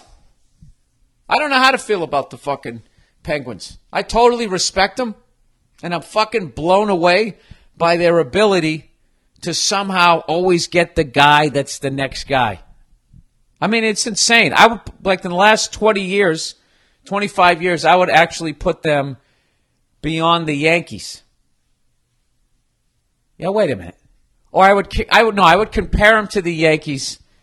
Um, when the, when when the Yankees, you know, got uh, Babe Ruth, then Lou Gehrig, then Joe DiMaggio, Mickey Mantle. I would actually that this is the closest thing you've seen where they the Penguins Mario Lemieux, Jaromir Jagr, um, Sidney Crosby, and fucking Geno Malkin. I don't know how to say it. And, and Genny. I don't know how to fucking say these hockey names nowadays. I used to be Jacques. All these French fucking names. That was easy, right? Michel Goulet. Oh, oh, oh. Shoots, he scores. Un, deux, trois. Um, fucking four absolute snipers. I mean, unbelievable fucking top notch goddamn players. It's incredible, right? They have that, and then on the other side, right? And then whenever they get hit, they're like, you know, Mario Lemieux's like, you know, if people don't stop cheating, I'm not going to play anymore, right? Jagr was always like, oh, he's got a mullet and he just loves those Kit Kats. Eats them all the time. Some people say that's why, you know, he scored all those goals. I'll tell you, I wish I knew that when I played. Right? Sidney Crosby. Big pouty lipped fucking Cub Scout that he is, you know? What's the hate about that guy? Other than the fact that you know he doesn't do anything wrong in life. Helping old people cross the street, even with his skates on, runs out of the arena. Is that an old person trying to cross the street? Just a fucking Wheaties cereal box cover looking son of a bitch. Why is he a son of a bitch? Because you know he's better than you. Head and shoulders, the best fucking guy in the league. Then you got Malkin. Guy who could be a fucking cunt and be like, hey, what about me? He doesn't give a shit. He just plays his goddamn game and is tremendous. All right? It's a great fucking hockey town. They had one of the great last arenas, that Mellon Arena, Carnegie Mellon, Heinz, whatever the fuck they called it. Goddamn Pittsburgh people. They got three names for everything. It's either Heinz, Carnegie, Carnegie Mellon, or just Mellon. I guess that's four, but it's really just Carnegie Mellon, just all fucking remix, like P. Diddy's in there. By the way, the more years that goes by that Biggie has been dead and, and his legend just keeps growing and growing with the fact that nobody's ever matched that guy's ability with humor, storytelling, and being able to paint a fucking picture. Forget about his charisma. It's the last time you saw a guy even remotely with the fucking charisma of that guy. All right? As the years go by and you keep going back, frustrated with the new shit, and you just keep going back to that, that mumbling fucking shit that Puffy does on every fucking track. It's it's like is can somebody out there send me some fucking Biggie tracks where you you removed Puffy going? That's right. Uh huh. Okay. in the fucking background or whatever the fuck he says, or just repeats every god the, the last word of every line that Biggie says. It's like we heard it. Wasn't it enough for you to be in there with the fucking faders pushing those up and down? I got to listen to your mumbling jackass. Uh, I tell you, one of the worst fucking rap songs ever was when he and that other mumbling jackass Mace. Tell me who's hot, who's not. Tell me who's got it. You know what? Tell me which one of you's fucking rapping, because I can't tell the. di- Why am I this upset? Anyways, let's let's let's dial it down. Let's dial it down. Let's get back to the fucking to the. That's right. Okay. Uh huh. I'm agreeing with him. Um. ah, fuck. So that's one side of the Penguins, and then on the other side of the Penguins, and, and you know, Crosby bitch moaning and complaining, Mario Lemieux bitch moaning and complaining about the thuggery, the cheating, and all that fucking shit, and then like right in their own goddamn locker room, they have had the exact same thing where you had the Ruth DiMaggio, Mickey Mantle, Lou Gehrig. They've had that of the fucking biggest goddamn knee breakers, cheating sons of bitches ever. You know, I, I, I have this love hate with the Penguins. You know, I love them because I respect the franchise, and I hate them because not because they have these cheating cunts that fucking just go out there and try and end people's careers. It's the fact that they then have the balls to bitch. You know, that's the kind of hockey the Islanders are going to play, I mean, I don't even know why we're even in this league. Meanwhile, you got fucking Matt Cooke. In 35 years of watching people play hockey, I've never seen a guy check somebody in the boards and accidentally completely sever the guy's fucking Achilles tendon. How does that happen? I don't know. They say it was a fucking accident, and if it was anybody else, I would have believed it. You know what the sad thing about Matt Cooke is? Is the guy can actually play. He's a fucking great player. And he's definitely toned down his shit, but I mean, I can't ever forgive the guy because he ended Savard's career. Guy's on a follow through of a fucking shot. Could not be more vulnerable. And you come by at 30 miles an hour and hit him with that plastic shoulder blade with pad, which is like hitting somebody across the jaw with a fucking wrench and you end his goddamn career. Unbelievable. Unfucking. So this is going to be, uh, this is going to be a brutal series. Um, the only fucking weak part I can see on the uh, Penguins is the they have shaky goaltending. You know, but just their offensive power, I just um I don't know. My heart says Bruins, but if I was putting money on it, I, I mean I would say Penguins in six. I know there's a lot of Bruins fans. Dude, what the fuck? What are you fucking saying, kid? What, you- what you, you fucking getting all weird now that you're living out in fucking L.A., dude? No, I just watch enough hockey and I've seen what the fuck they're capable of. Like Sidney Crosby is literally unstoppable. You know, unfucking stoppable. And if they just had one guy like that, you know, like the Capitals, and Ovechkin's nowhere near uh, Crosby, although he had a great year. Um, now I'm gonna have those guys fucking whining to me. Great year, he won the scoring title. Um, the, you know, we want if you just fucking had him, but the fact that you have all those other guys, you know, Malkin and all those guys, I don't know. It's not. It's gonna be fucking. I don't know how you. I, you know what? I'm calling it right now. We, we're going to play the trap. We're going to try and play that boring ass fucking hockey, and it's going to kill me. I'm going to have to watch because it's my team, but I want before anybody sends me the emails. No, I don't enjoy watching it, even if we win a game. I don't like it because uh, I really enjoyed watching the uh, Penguins Senators series, even though that one last game was a that seven goal game was a fucking was a blowout. Um, oh, by the way, once again, you know, a lot of people explained to me why there was such hatred towards uh, Maple Leaf fans, Toronto in general, and all that type of thing. And everybody was saying that basically that that's the biggest city in Canada, and that's where like all the media is. So because all the, media is there, it's like everybody in Toronto then thinks the whole fucking country or the whole world revolves around them. I'm not saying it's true. I'm an outsider, but that's what they say. But it reminded me kind of kind of like like New Yorkers. You know what I mean? Like they just think everything begins and fucking ends. You know, with like Madison. The only reason why Madison Square Garden is this mecca is because it's in the middle of the biggest fucking city, with all this media here. You know, and a lot of New Yorkers they really confuse that. It's a mecca. That's just a gathering place. People come and play hoop there because that's where they can make the most amount of fucking money and get the most amount of media exposure. But that has nothing to do with the Knicks or how good or the, the, the legendary. The Knicks are not legendary. They're not. All right? With Spike Lee sitting courtside, you're fucking low rent Jack Nicholson. oh, Woody Allen with his awful hat. Jesus Christ. You know, at least LA, they have the decency to get their faces laminated if you're going to be the celebrity sitting on the side. I'm just fucking with you. Anyway, so the Knicks are out.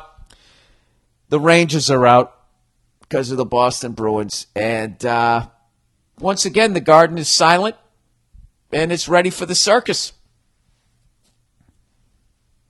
The Mecca.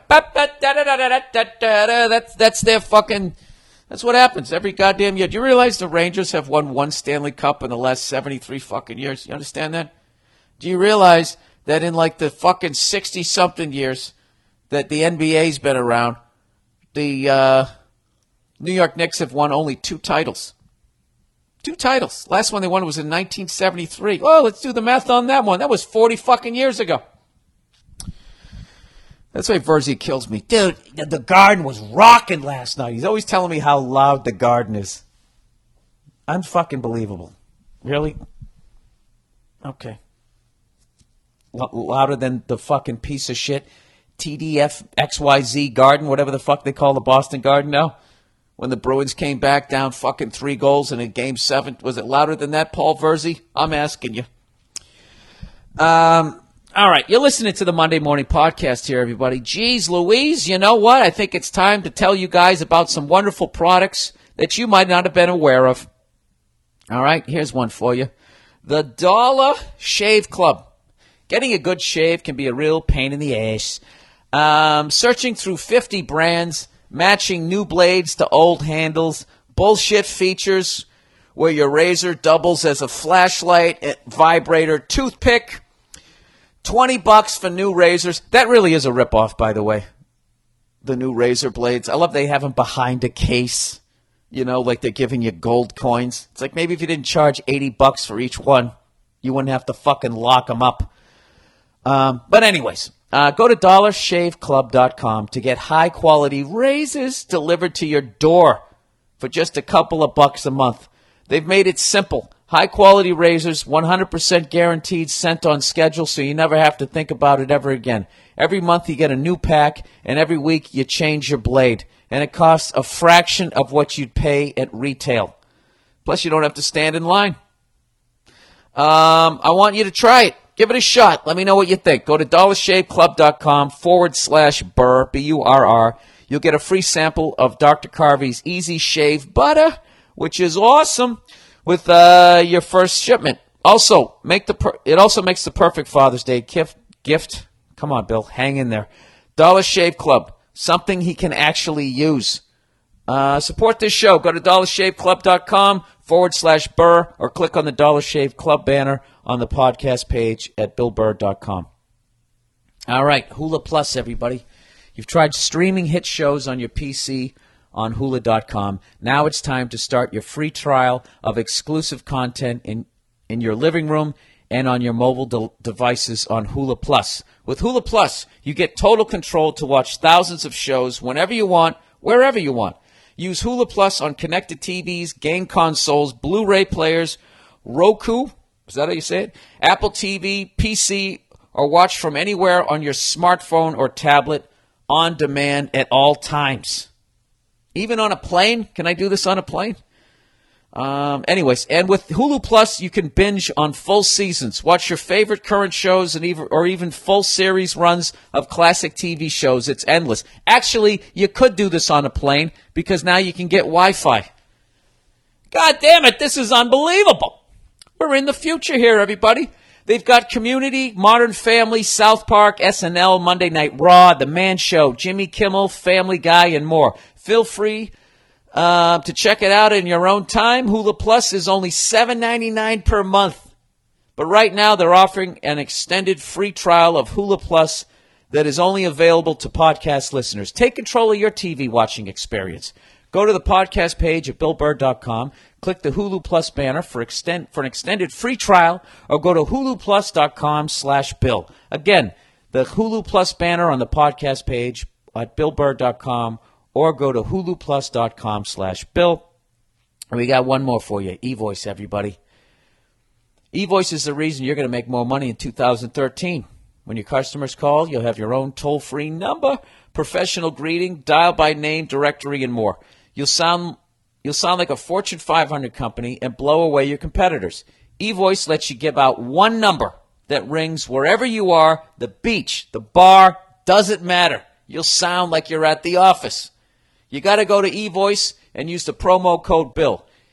Um, eVoice takes all your voicemails, transcribes them, and sends them to you instantly as a text mail. So you can check your voicemails before the meeting ends and not even look rude. eVoice is only 10 bucks a month. Right now, listeners to my podcast get a free trial of eVoice for 30 days.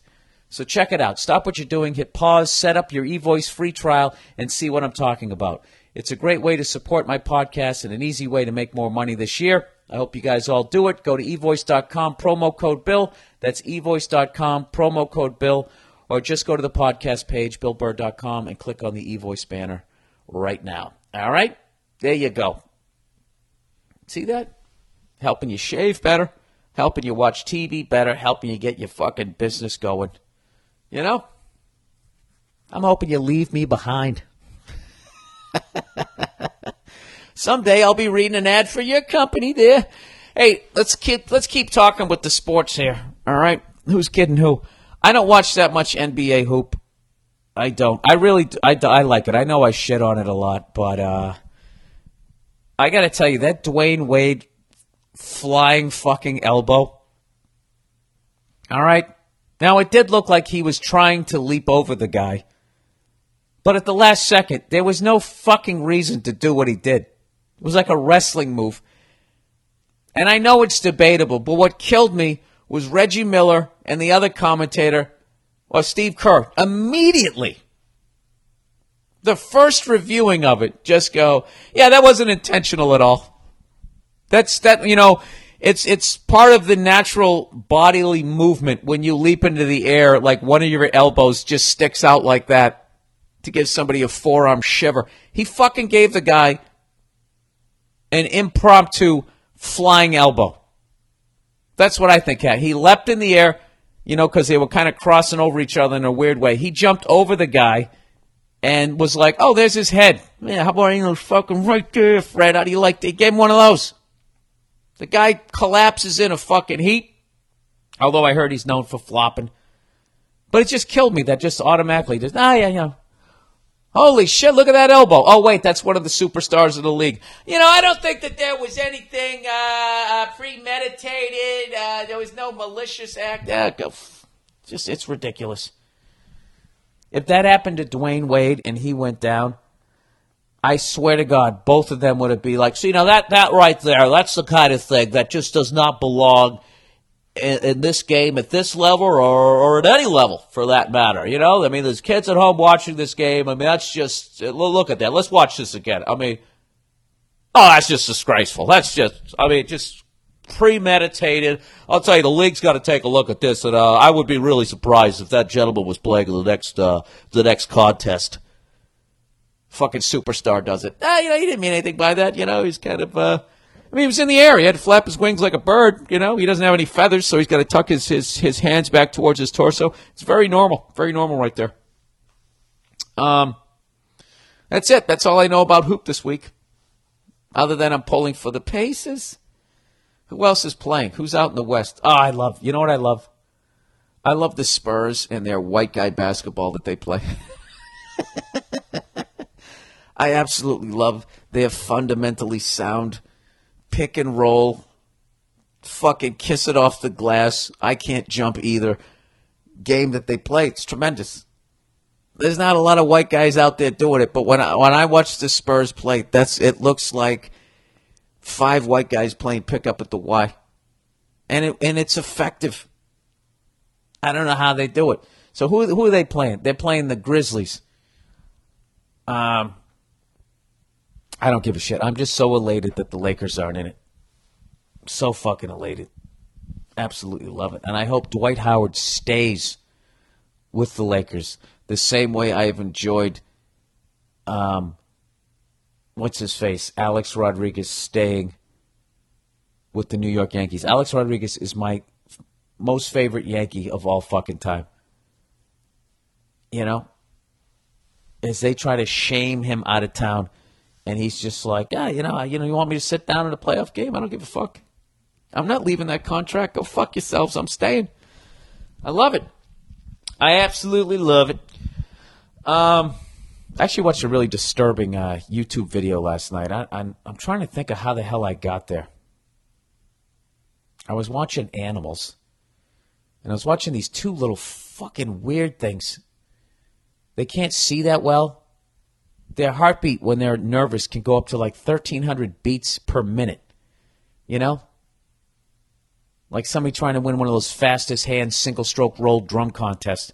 They fucking they can beat them with with their heart. They can't see that well. And uh, I don't know. They basically they have to live meal to meal. Their heartbeat's so fucking fast that if they miss a meal they could actually die a sleuth, a sloth. I don't know what the fuck this thing was, but all I know, they don't see that well, and they, they two of them don't see each other till they literally run into each other. I gotta find this fucking video. And they just had this, the sickest fight I've ever seen in my life. Like they had to slow it down. Like when they were showing it, they're going, "This is not sped up footage.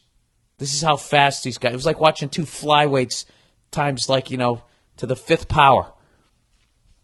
So I'm watching that shit, which leads to more shit, and then I see like these these these bloodhounds getting fed, doing all that shit. Next thing you know, you just you just keep looking to the right, and it's more you know eagles killing snakes, snakes killing fucking this, a mongoose killing a, a fucking uh, black mamba, and then next thing you know, I'm watching these rednecks going bear hunting. All right? And they got all these dogs in these metal cages and they can stick their fucking heads out. And it's hilarious. They stick their heads out and they're going, right? And all the PETA people are, of course, like, they're saying I want to get out of this cage. They're really excited because they want to go fucking hunting, is what I'm, what I'm thinking they're doing. So I'm like, they're going to hunt these bears with dogs? What the fuck is this? I mean, a bear could just swat one of them and kill him. But what it is, is they have so many of them. And basically, the dogs go, they chase the bear. The bear goes up a tree. And then, like 10 rednecks walk up to the tree. And then one of them decides, all right, I'll fucking shoot it. And they shoot it, and it falls out of the fucking tree. It's just the worst thing I've ever seen in my life. Just as far as like, listen, going bear hunting takes unbelievable fucking balls. If it's you and a buddy, you know, and you're in bear country, and you could stumble upon a grizzly bear that's that she's walking with their cubs, and then she immediately comes over and tries to rip your fucking face off. And even though you got a gun, that still takes an unbelievable amount of balls. But I got to tell you this hunting black bear with like fucking 10 dogs, five dogs, and they chase it up a tree, and then you show up, watch this, I'm going to shoot that thing that's the size of my garage. Fucking nailed it, man. It was, it was fucking disgusting. It was really disgusting. I respect it on one level because you have an ability to live off the land. The dollar crashes, you're like, well, we didn't have anything in the stock market. Fuck it, let's go bear hunting. You know, because those people really are the ones who are going to survive. So I have such a tremendous respect for anybody who hunts and has the ability to go out and, and basically go get some food. Unlike me, he's a total pussy and just goes down to the fucking grocery store. Yeah, can I get a pound of, no, make it three quarters of a pound of the turkey. Do you have the smoke? Let me get the smoked turkey. Some Havarti cheese with that. I'd like that, right? That's me hunting. And I get frustrated when I can't find the cereal aisle. So I'm basically one of the guys who, when the shit hits the fan, you know, and I'm in a city and I just get fucking herded into some goddamn FEMA camp, I'm done. Avenge me. I'm done, right? Those rednecks will just fucking back slowly back off of their property like that dude who tucked his package between his legs in that movie with that chick who was in the fucking pinball movie, right? Silence of the Lambs. And just slowly fucking back out right into the woods. And you'll never see him again. They're going to be able to live off the land and fucking ride it out. And they'll create a new clan. You know? And they'll be the ones that eventually topple over the bankers after they exterminate everybody and they take all the land. And they'll laugh at those rednecks, you know? And just call them a pesky problem. And they'll try to hunt them down with drones from their fucking villas. And those fucking rednecks, they're going to be out there covered in mud like Rambo, a little bit of deer urine behind their necks, you know? And eventually, they're going to come back like fucking Attila the Hun. and all empires fall. And it's going to be those motherfucking rednecks who do it. Tremendous respect for them. Okay? Now, I haven't said all of that chasing a fucking bear up a tree with a bunch of goddamn dogs. This, you just see the bear up there, like, thing's just up there, like, dude, are you fucking kidding me? You know, it's it's it's not like chilling, but it's not totally upset. It's like, all right, I'm up a tree. I don't really know what those things are. They're very loud. There's a lot of them, but they don't seem to be able to climb up the tree. So uh, eventually, they'll get tired. They'll get thirsty. They'll leave. I'll climb down, you know, crack open a keystone and have a paw full of honey, and I'll just, you know, that'll be my day. And then all of a sudden, these fucking, you know, just a good old boy, these fucking guys just come walking up, and I'm telling you, they're literally standing like maybe 20 yards from the tree. And this giant furry beanbag is right up there, and they just shoot it in the neck. And then it just falls. And they always, they don't edit out it falling out of the fucking tree. Uh, it's just it was just a uh, I don't know. Any rednecks out here listening to this where you can defend? I don't know. That just seems like the uh, the tiddlywinks of fucking uh, hunting. You know, checkers, not chess. You know what I mean? To quote Denzel in one of his uh, movies where he screams at the fucking white guy from the suburbs, doesn't quite, you know, was in over his head, right? Teaching him the slang. Um, all right. So, like I mentioned, I'm here in New York City, and uh, I had a great time last night. I went down to uh, the Comedy Cellar and did like three shows down there. And it reminded me of the old days when I used to do all the shows here in New York and fucking jump in cabs and zip back and forth between the clubs. You'd have a new joke and you get to try it three times in one night. You just can't. Uh, you can't put a price tag on that. I ran into Ari Shaffir, who was living in L.A. He's now in New York City um, and he's working his way into the club. He told me last night he's going to start being leaving a veil, so you can check out Ari Shaffir, hopefully, on some upcoming shows. And uh, I'm psyched for him. Psyched to watch him grow by leaps and bounds by getting all that uh, that extra stage time. So it's been a uh, wonderful thing out here. Oh, I know what you know. I forgot to bring up um, the Toronto mayor. Can you guys give me some more information on that guy? They're trying to say that he was smoking crack, and he goes, uh, he goes that there's a video of him smoking crack. He said it doesn't exist. Then he called the media a bunch of maggots. So, so immediately, I, I'm loving this guy. He's talking all this shit, but then I kind of read up on him, and uh, he's got a lot of sketchy shit in the background. I was wondering what you people in Toronto think about the guy or in neighboring cities. Do you think he is a piece of shit? Do you think uh, the media is a bunch of maggots? I don't fucking know. Let me know. Anyways, here we go. Bill, as a Penguins fan, I have to ask: Do you endorse the Bruins PA announcer going "Woo"? after goals? If so, what is wrong with you? Um, I have to admit, I hated it when I first heard it.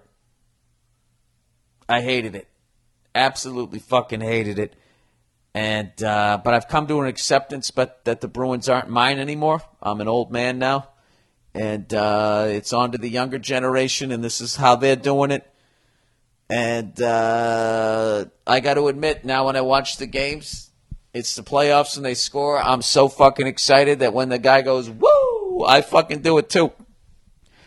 And I feel like fucking Ric Flair, and it's and it's you can call me a douche all day long, and you'd be hundred percent right. It's I can't even defend it.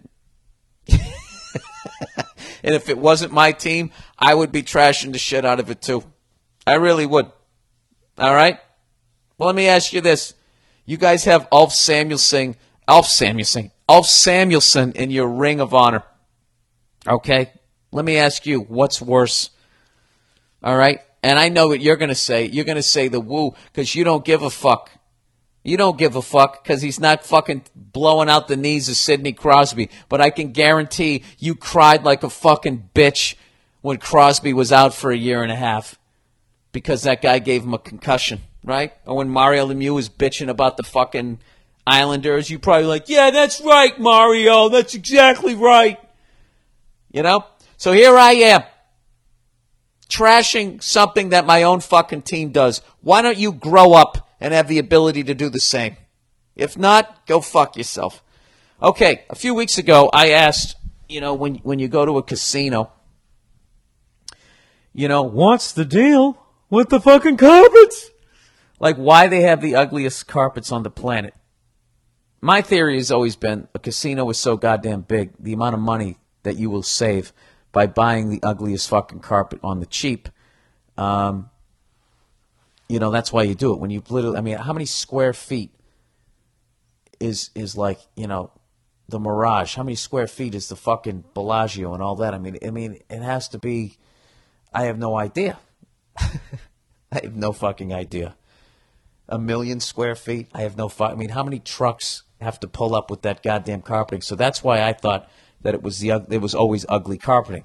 So here's some theories that people have said to me. Um, hey Bill, wanted to res- to uh, let you know in response to your five your May twentieth podcast. From having worked in the casino industry, I've heard the reason the carpets in the casino are so vomit-inducingly ugly is so people will avoid looking at them and instead look up at all the slot machines, restaurant signage, merchandise, and whatnot. It's a psychological manipulation to focus your attention where they want it. There's also usually a confusing pattern to the carpet.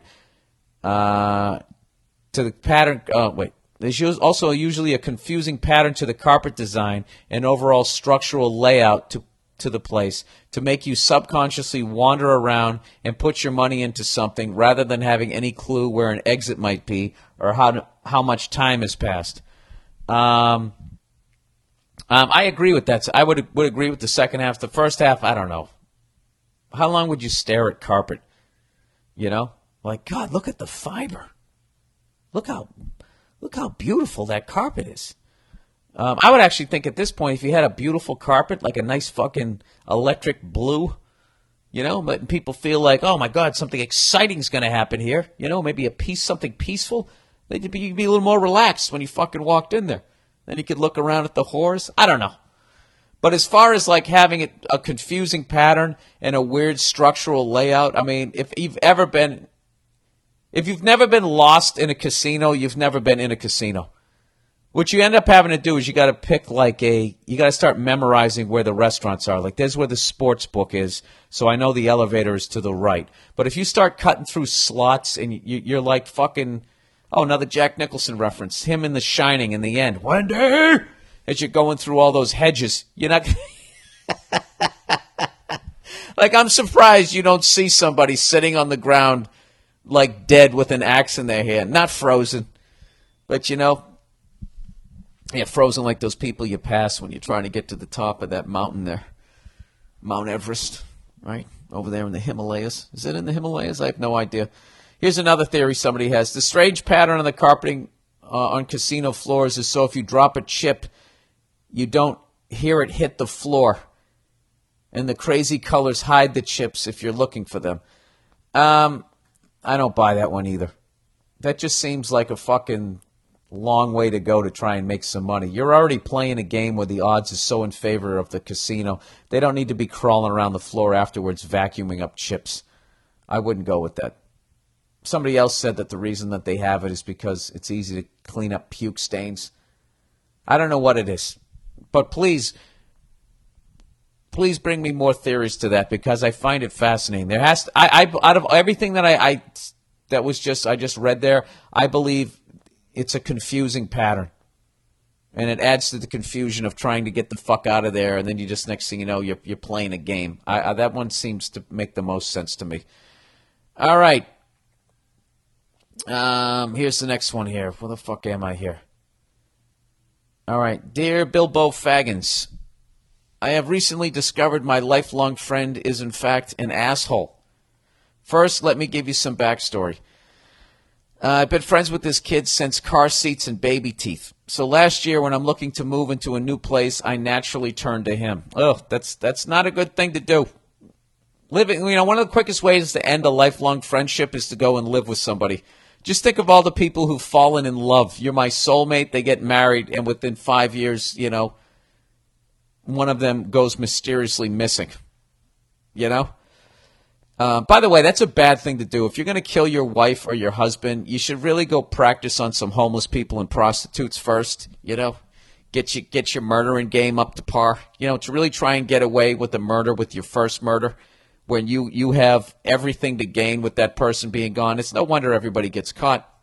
You know, you gotta you gotta suck it up. You gotta push your ego down and go to the minors first. Get some at bats down there the, with the fucking the fucking Newark Bears. Take a couple of pokes, you know. Get out there, shake the rust off.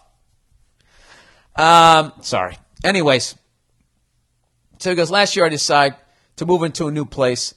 I naturally, uh, so when I'm looking to do that, I naturally turn to him. He was living on his own with his cousin and was happy to move in with me.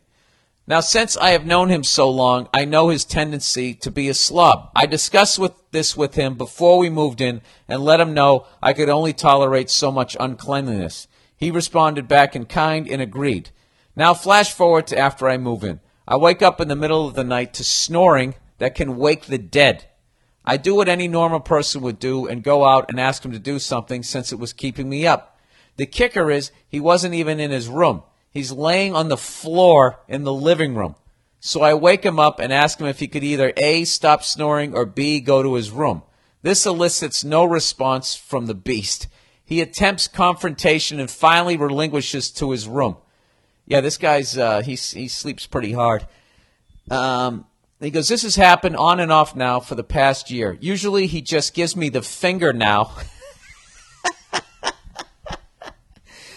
Just gives me the finger now when I wake him up for snoring. Clearly, I get the impression that he only cares about himself and gives two shits about anybody else. There's other things like him not cleaning up after himself, not caring for his pet, and some smoking habits that are less than appealing.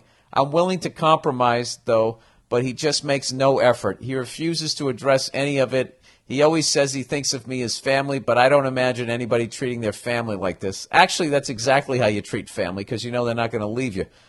Um, so he goes, so now, so now I'm moving out, and I haven't told him this is the reason. So what do I? What? So Bill, what do I do?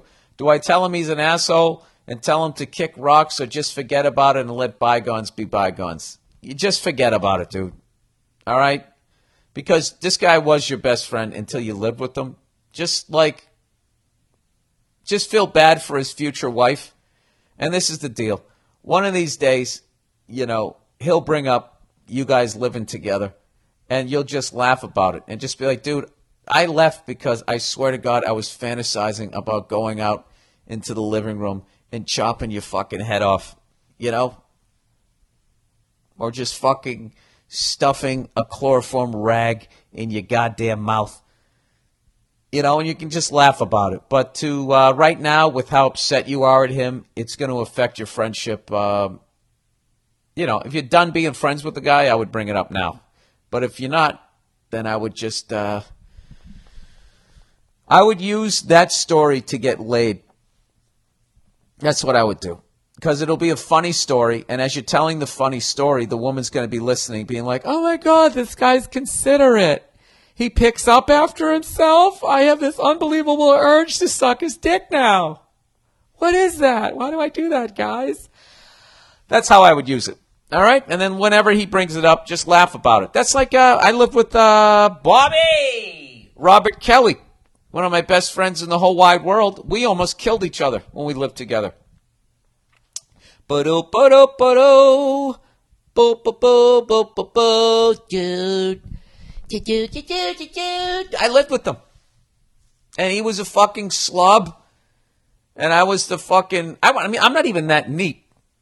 That's the thing.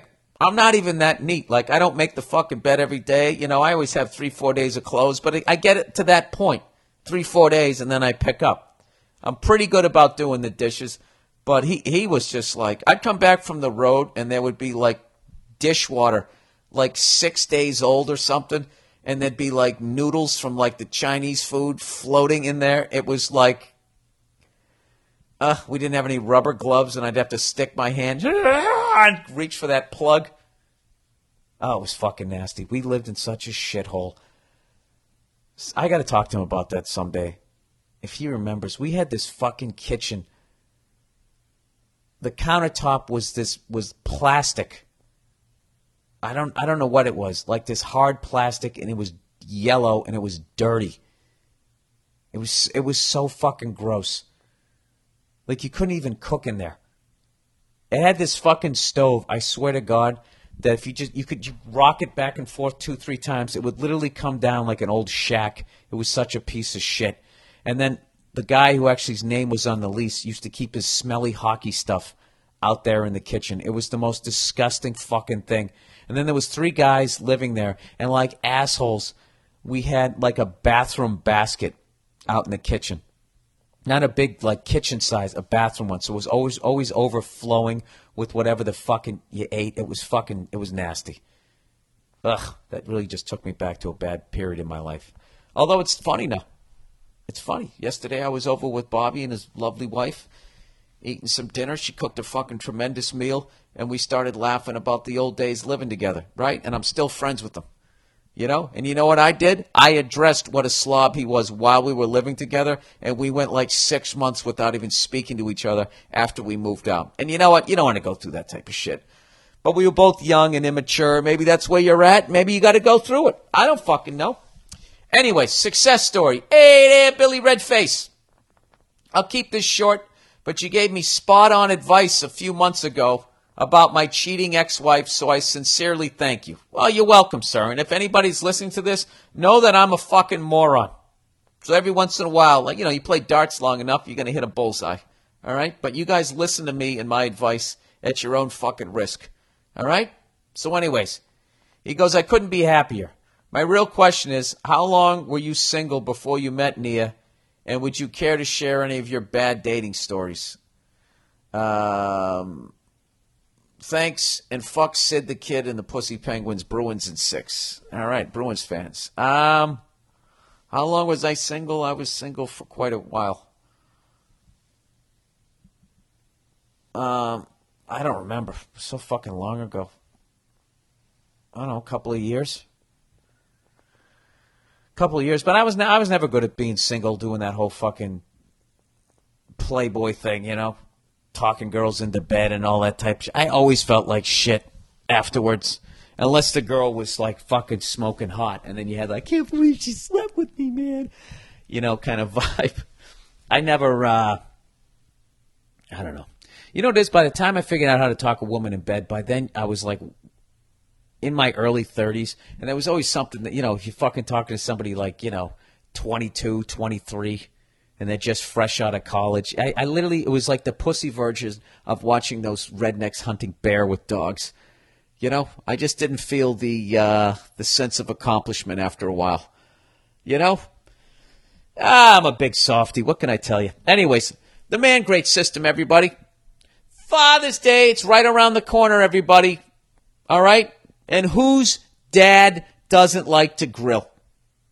You know, Everybody's dad likes to go out there. Even the people who don't like to grill. There's just something about being a guy cooking some raw meat over an open flame. I don't know what it is. You just, you actually in your in your head you feel like you hunted that thing down. Like you shot that cow, you know? that saber-toothed cow. You just you just, I don't know what it does. It's in your DNA.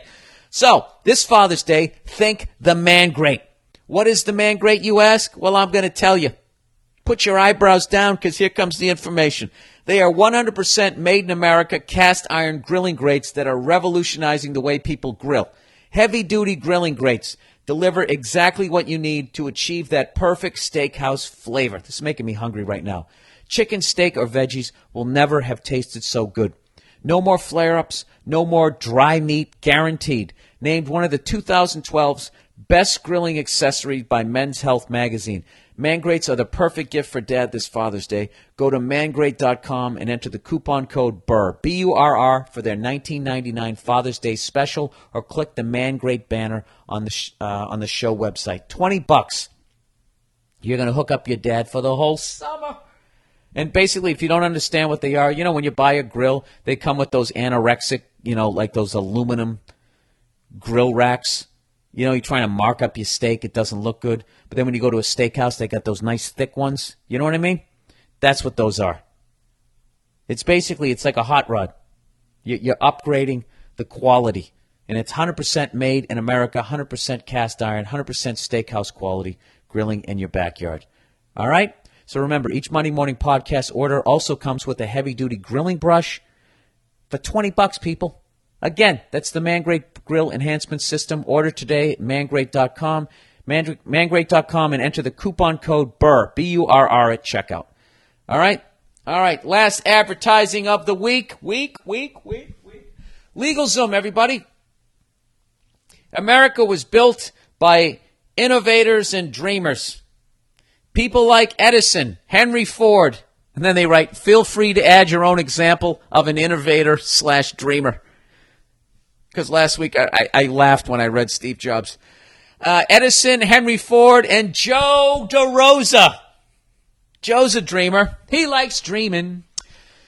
Because dreaming can make him mine. Um, but it's the inventors and entrepreneurs, entrepreneurs all around us. People like you that made America such a great country. That's right. This month, LegalZoom celebrates innovators by helping. What they're really saying there was at some point, Edison and Henry Ford were just like you. Going to a football game with that plastic hat with the beer cups and the straw to your mouth. You know? And then one day they were like, I got to get my S together. The next thing you know, you got lights in a car. All right? So what are you doing? What great idea are you sitting on that you need to protect it? You don't want some corporation to steal it from you? Go to LegalZoom.com. This month, LegalZoom celebrates innovators by helping them launch their dreams. Apply for a patent to secure your, uh, your invention. How awesome is that? Applying for a patent.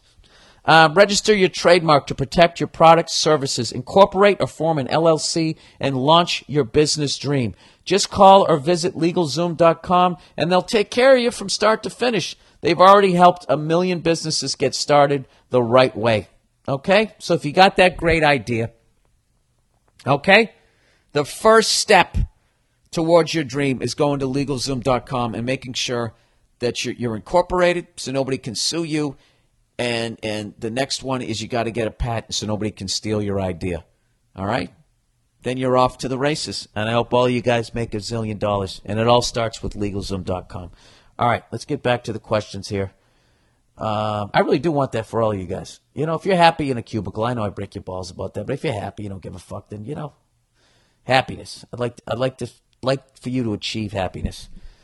Um, so, anyways, off to join the army. All right, this is a good Memorial Day email. Hey, Bill, thanks for all the funny. Well, you're welcome.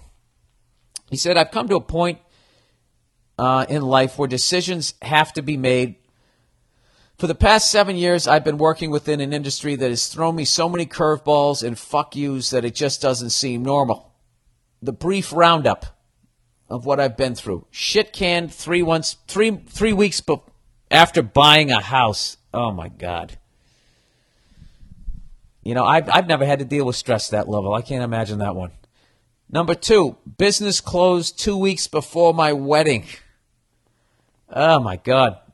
So not only you're not making money, you now have to be even more involved in the wedding planning because you don't have the I gotta go to work excuse. All right, number three, numerous dead end jobs and whatnot leading up to today. Although I have had the pleasure of listening to the wise words of Burr, uh, I don't know about that, dude. You're listening to a moron that you can relate to.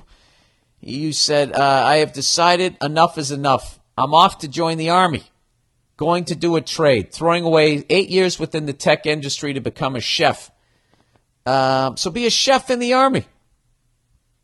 There you go. You just hang back and peel potatoes. That's what I. No, you're not even that. You fucking make that shitty army food taste unbelievable. You know. Then you got. Then you know. Then you get fans within the army. Then you come out don't blow all your money on hookers and all of that bullshit. Save all your fucking money. Be a chef in the goddamn army, and then the, when you get out, you know, start your own restaurant. I'd experiment with food and find out what the average American likes. You know, you have an, a total, like, demographic right there, running the gamut. You got people from all 50 states. All right? And some of them know how to cook. Maybe the southern guy can teach you how to make some of that fucking barbecue. You know? Somebody out in Buffalo can show you how to make some wings that are juicy on the inside, crunchy on the outside. This is a tremendous opportunity. You can go see the fucking world. And uh, I know there's other people in the army. See the fucking world over the middle of this fucking shithole. I know. I'm sorry. I'm trying to put a positive spin on this. Yeah, it is. It is what you. What it's what you what you put into it. So he goes. There's a lot of hard work ahead. Yeah, that guy yelling in your ear. What kind of chef do you know can go through an obstacle course? I hope you're going to do some push-ups, buddy. And he goes, it'll be well worth it in the end. If all goes to plan, I'll be away from home and the wife for eight months. Nobody said I'd get a holiday, too. Uh, LOL. Anyways, just wanted to say thanks, and I'll be sure to listen always, even when I'm living on some base far away from my friends and family. All right, dude. Well, good luck for you, man. Do you feel like that's the right way to go? I hope you come back to being a chef, though, man. You know, if you if that's actually in your heart. Um, you know, it's funny. That story just reminded me of something, and I was laying down, and then I just sat up, and now I can't even fucking remember. The fuck? I got to go back and reread some of this shit. A chef, uh, hard work will be worth it. Ah, fuck. What happened to my brain? Huh? What happened to it, everybody? All right. We're almost. Oh, I know what it was. Getting into shape. I got to show you this YouTube video. And by the way, I love YouTube more than anything on the fucking planet. It's one of the things that I always go to. But this whole thing where they, they're not letting you say, I don't want to use my real name. You know, I don't want to use my real name. I don't. Not because I write cunty shit, just because I don't want people knowing who the fuck I am. You know, I don't even really leave that many comments on YouTube. But you know what it is? I just don't like how they're not giving me the option to say no. So you keep hitting the refresh button, and you know it's getting to the point. You know, well, you know what I would do if I had any sort of computer savvy? I would just start a total ripoff of YouTube where you could remain anonymous, and you just have the exact same fucking videos. And anyways, I, I don't know how. I, I'll try to find this YouTube video. We're going to have it up there. This guy has this fucking plank position, five minute fucking workout that I'm going to start doing. You know the plank position where you basically it's like you're in the push up push up position, but you're in, you're you're on your forearms. So he he does each one of these positions for 15 seconds. All right. This is basically the workout as far as I can remember it. All right. So you're doing the original plank position. You're on your forearms, 15 seconds. All right. Next 15 seconds, you just have your left arm pointed straight ahead like you're doing Sieg Heil, Heil Hitler, right? You do that. And then after 15 seconds, you put that down. Now the right hand, Heil Hitler, right? This is by no means pro-Nazi. I'm just trying to give you a visual here. Or you could just watch the fucking video. All right. Then the next 15 seconds, your left leg straight out, put that down. Then your right leg straight out, right? And then, then you go, uh, left leg, right hand, right arm, that's like a balancing thing, and then the opposite of that. Then you go to your you go to your, it's fucking insane. Like the longest I've ever been able to do the plank position when I was in really good shape was like two minutes.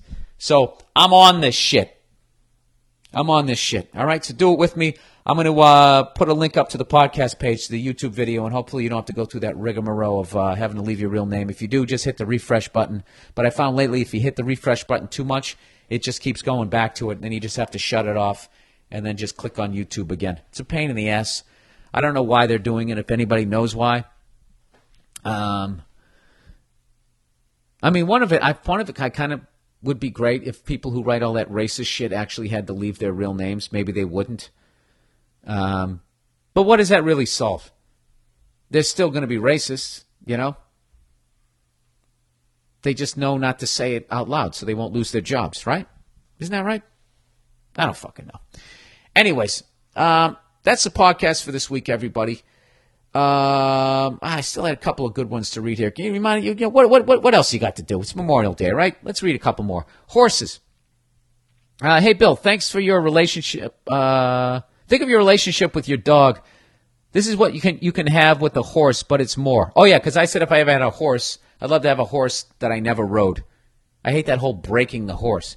He goes, dogs are kind of like happy-go-lucky buddies. They have a likeness. Horse are like noble dogs. They are a little smarter and can be even more emotional than a dog. So they uh, so they can be even more loyal than a dog. They they have to be won over. Oh, you left out the B. They have to be won over with respect. And once you do this, they consider it a pleasure to have you ride them. It's a two-way thing that's hard to describe. Watch the movie Black Beauty, the one with Alan Cummings as the voice, and go fuck yourself. Um, all right. I, I don't know that they. Would you ever find it a pleasure to have 150 to 200 pounds on your back? Imagine if you had a backpack that weighed, we'll just say 180 pounds. And not only was it on your back, it was fucking slapping your ass telling you to go faster and which way to go. Would you enjoy that? I don't know. More horse stuff. I want to know. I want to know because I love horses, but I just can't. I could never break one. That would kill me. That really would. That would hurt my fucking heart. Uh, underrated. Uncle Billiam. This could be the underrated of the century. Keeping your dick in check, flipping the script on the ladies, and refusing your woman's sex. I just told my girl no sex till she goes and applies for 10 jobs today, and the look on her face was priceless like she just had no clue what just happened. Looked like a little kid that had just been just had its teddy bear stolen. Love the podcast and go fuck yourself, you redheaded bastard. Uh, yeah, no, it's a great one. That's a great one. I mean, you're fucking with that. That's you know what you having your dick in check is like your woman um, fucking bench pressing more than you. That's basically it. I mean, the core thing a guy has over a woman is that he's physically stronger. Okay, The core thing a woman has is she is that we're run by our dicks. Well, I mean, they're also smarter. I think they're just they're. I, I do think women are smarter in in a lot of areas, just because they have to be. It's a nature thing, you know. We're stronger, so we don't. We I think we just didn't use our brains as much back when you could fucking drag a woman around by her hair and beat her with a branch. I said, shut the fuck up. You know, you didn't have to grow as a human being. They had to sit there and be like, how do I get that big dumb oaf to do exactly what I want him to do. I can't grab him by the fucking throat. How can I make him do it and actually make him feel like it's his decision? You know? Anyways, whatever. That's the podcast for this week. Go fuck yourselves. Um, I'm touring with the Teen Idol sensation. We're going to be at the Count Basie Theater this Wednesday. You know, one o'clock jump, Count Basie fucking theater out in Red Bank, New Jersey and then we're going down to some fucking theater in Baltimore. I don't have the names of these. On Friday and then Saturday, I don't know. I'm in some place in uh No, Thursday I'm in Baltimore. Friday I'm in Pennsylvania. And then Saturday I wind it up with two shows down there in what do you call it? In fucking Atlantic City. And uh, tickets have been selling unbelievable. The best I've ever sold in my career. And I want to thank all you guys. It means the world to me that you guys are coming out to my shows and I get to continue living my dream here. All right, so thank you for that. That's the podcast. Like I said, go fuck yourselves. Have a great Memorial Day, and uh, I'll talk to you next week.